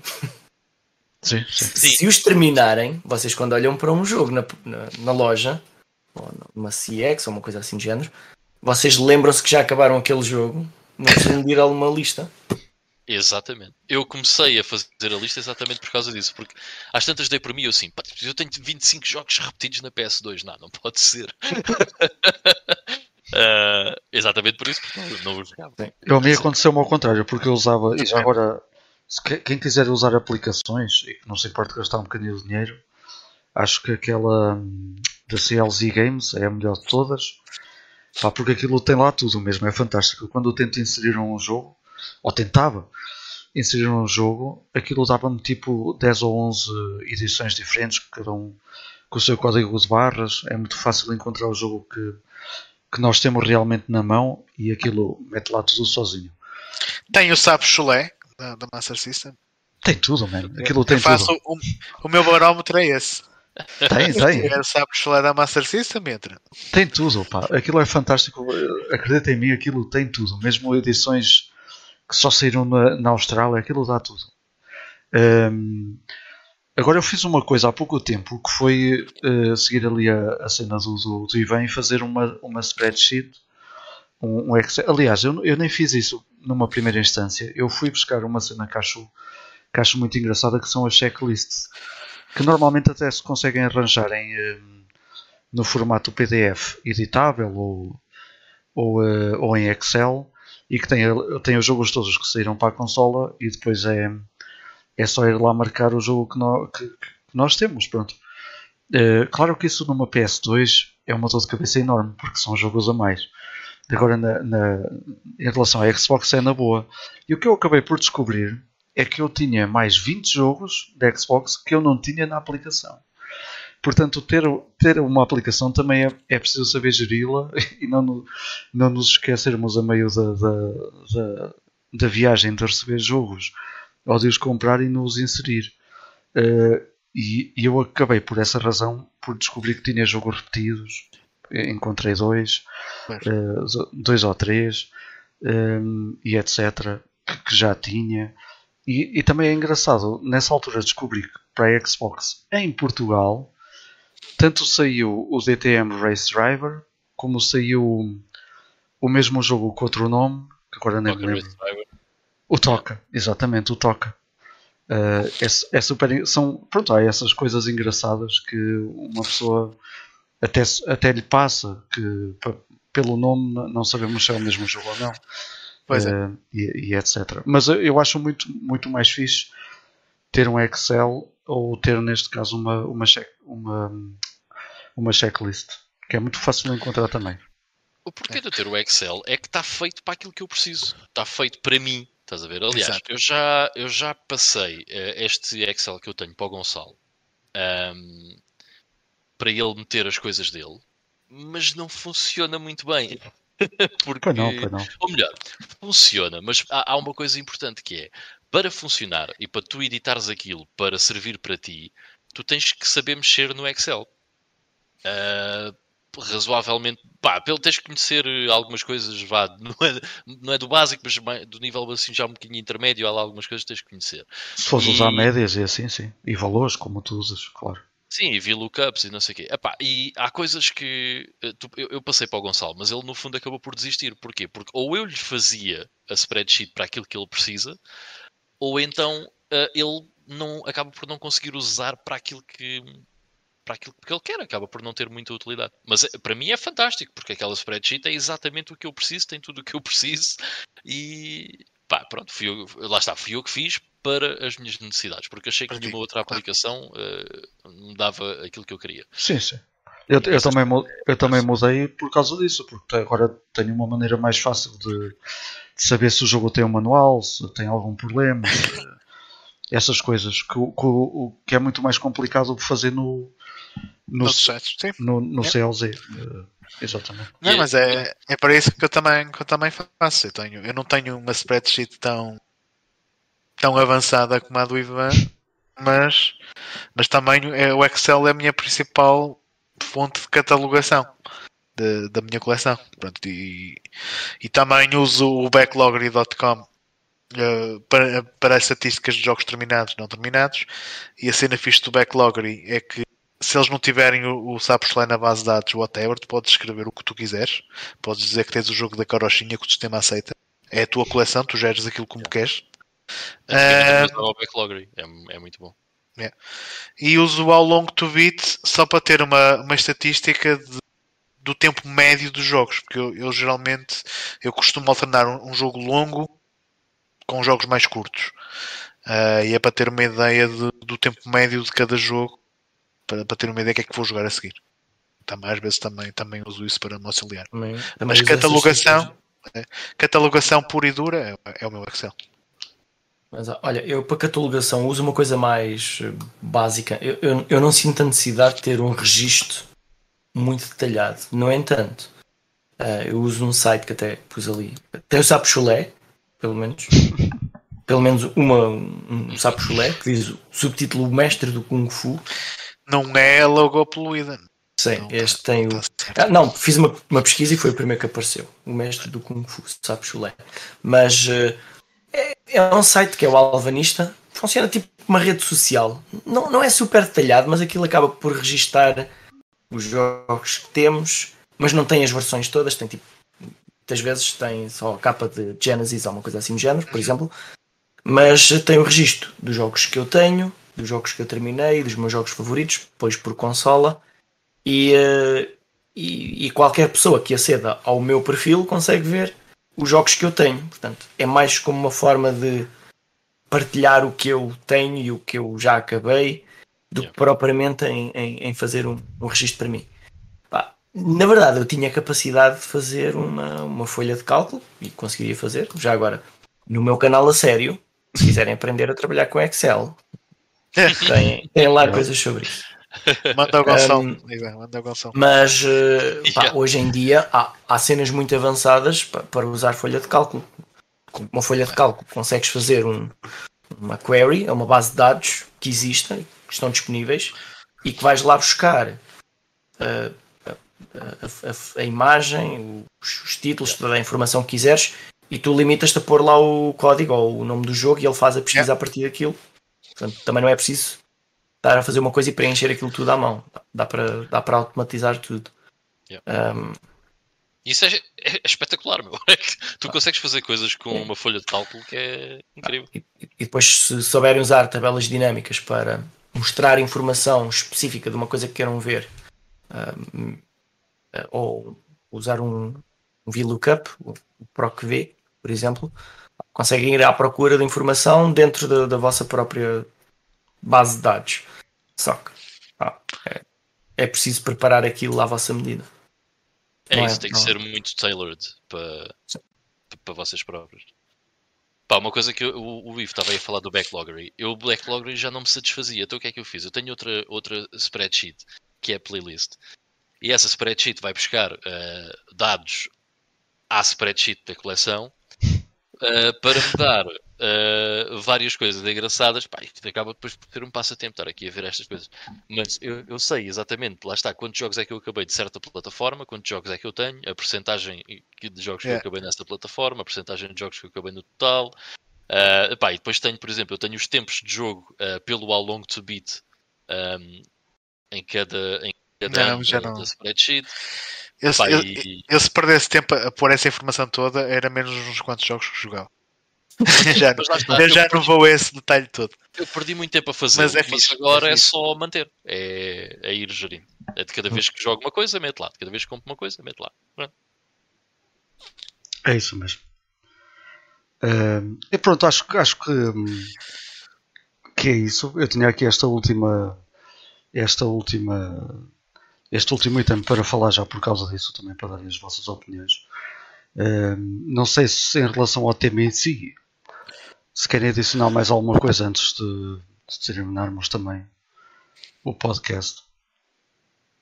O Ivan já disse para não se meterem nisto, pronto, mas Ah pá, não, e, e se meterem, não, pá, não comprem as coisas ao primeiro otário que apareça na internet a vendê-las. É. Claro. E não Pesquisem esperem um bocadinho. de um, de um dia para o outro. É, tipo, eu vi um gajo no YouTube com uma coleção não sei o quê, eu vou fazer igual. It, it takes a long fucking time. Ahm, mas deixa-me só dizer uma cena. Eu, às vezes, o- a, cena, e principalmente o tema de colecionismo de videojogos, para mim, às vezes é um bocado bittersweet. Estás a ver? Porque I kinda hate how it is right now. Ah, mas eu continuo a gostar muito do colecionismo, porque lá está, porque acho jogos uma cena muito interessante e é inerente ah, uma coisa à outra. E eu acho que ah, nos últimos anos acabei por fazer um bocado as pazes com aquilo que é hoje em dia, estás a ver? Do estilo I don't really care. Tipo, por exemplo, aquela retórica que ainda hoje perdura dos resellers. I don't care. Ahm, eu estou bem, imagina, os preços subiram bué. I don't care. Se eu não tiver dinheiro, não compro. Se eu tiver dinheiro, compro. That's fine. É o que é, man. E acho que quando se gosta de uma cena, acho que é um bocado isso, né? Ah, tu vais deixar de, de comprar um jogo que tu queres muito experimentar ah, porque não te concordas com o que é o colecionismo hoje em dia. Well, para mim, isso não faz sentido. I'll just buy it. Se, se calhar não puder comprar no mês, compro no outro. Ah, Yeah. but it is what it is. Um, isso depende, porque eu gosto dos Ferraris, por exemplo. Claro, mas há coisas que são alcançáveis, há coisas que não, né? É, pá, uh, imagina, eu, por exemplo, se eu não tivesse neste momento, se, imagina que eu não tinha um Panzer Dragon Saga, por muito que eu quisesse jogar, é pá, lamento, mas provavelmente então, não ia acontecer. Já, já que tocas nisso, deixa-me lá fazer, lançar o repto mais uma vez. Se alguém tiver o CD4 do Panzer Dragon Saga a mais, eu sou comprador. que é o único CD que me falta para completar o meu. então, então jogaste até o terceiro CD e está-te a faltar o resto do jogo. Não, não, não conseguia, não conseguia fazer isso. Sim, aí é que já, eu, já tinha feito o burn. É, já tinha feito o burn da quarto, do, 4C, do CD4 e já tinha acabado o jogo. Olha, eu estive aqui a conferir e eu, o site que eu uso tem três chapos chulés. Não sei se há mais. Não faço ideia. De cor não sei. Mas o que sei em Portugal é o SOS Só sei eu. Também tem os, os invasores do Brejo. Exato. Deve ser bom. É, por esse nome. É, é tudo sprite X de, de outros jogos. Uhum. É yeah. Master System. Ok. Carlos, não sei se queres uh, também dizer alguma coisa ah, olha. Ah, em relação ao, ao colecionismo, pá, eu, eu, diria para não ligarem muito ao que está lá muito para trás, mas se gostam de jogos, uh, pá, comprem algumas coisas mais recentes e que, e que vocês gostariam de jogar. Porque se, se gostarem, se comprarem um jogo que gostem de jogar ou que tenham interesse em jogar, parte do investimento uh, pelo menos é bem feito. Uh, agora, estar a comprar alguma coisa antiga, se calhar já um bocado uh, overpriced, e depois não ser um. Mesmo que, que se obriguem a jogar o jogo, mas acaba por ser uma coisa que não vos dá muito prazer, porque há muitos jogos que são difíceis de apreciar hoje em dia, em que na altura eu tinha, por exemplo, eu pessoalmente, como criança nos anos 80 e 90, eu tinha tempo para investir num jogo mau e no final gastar muito tempo nele, eu ficava satisfeito com aquilo. Porque era, na altura era o melhor que eu conhecia. por exemplo, sem dúvida. Eu tenho, eu tenho o Art Alive para a Mega Drive, comprei na altura e eu consegui me divertir com o jogo uh, simplesmente muita, porque tinha tempo.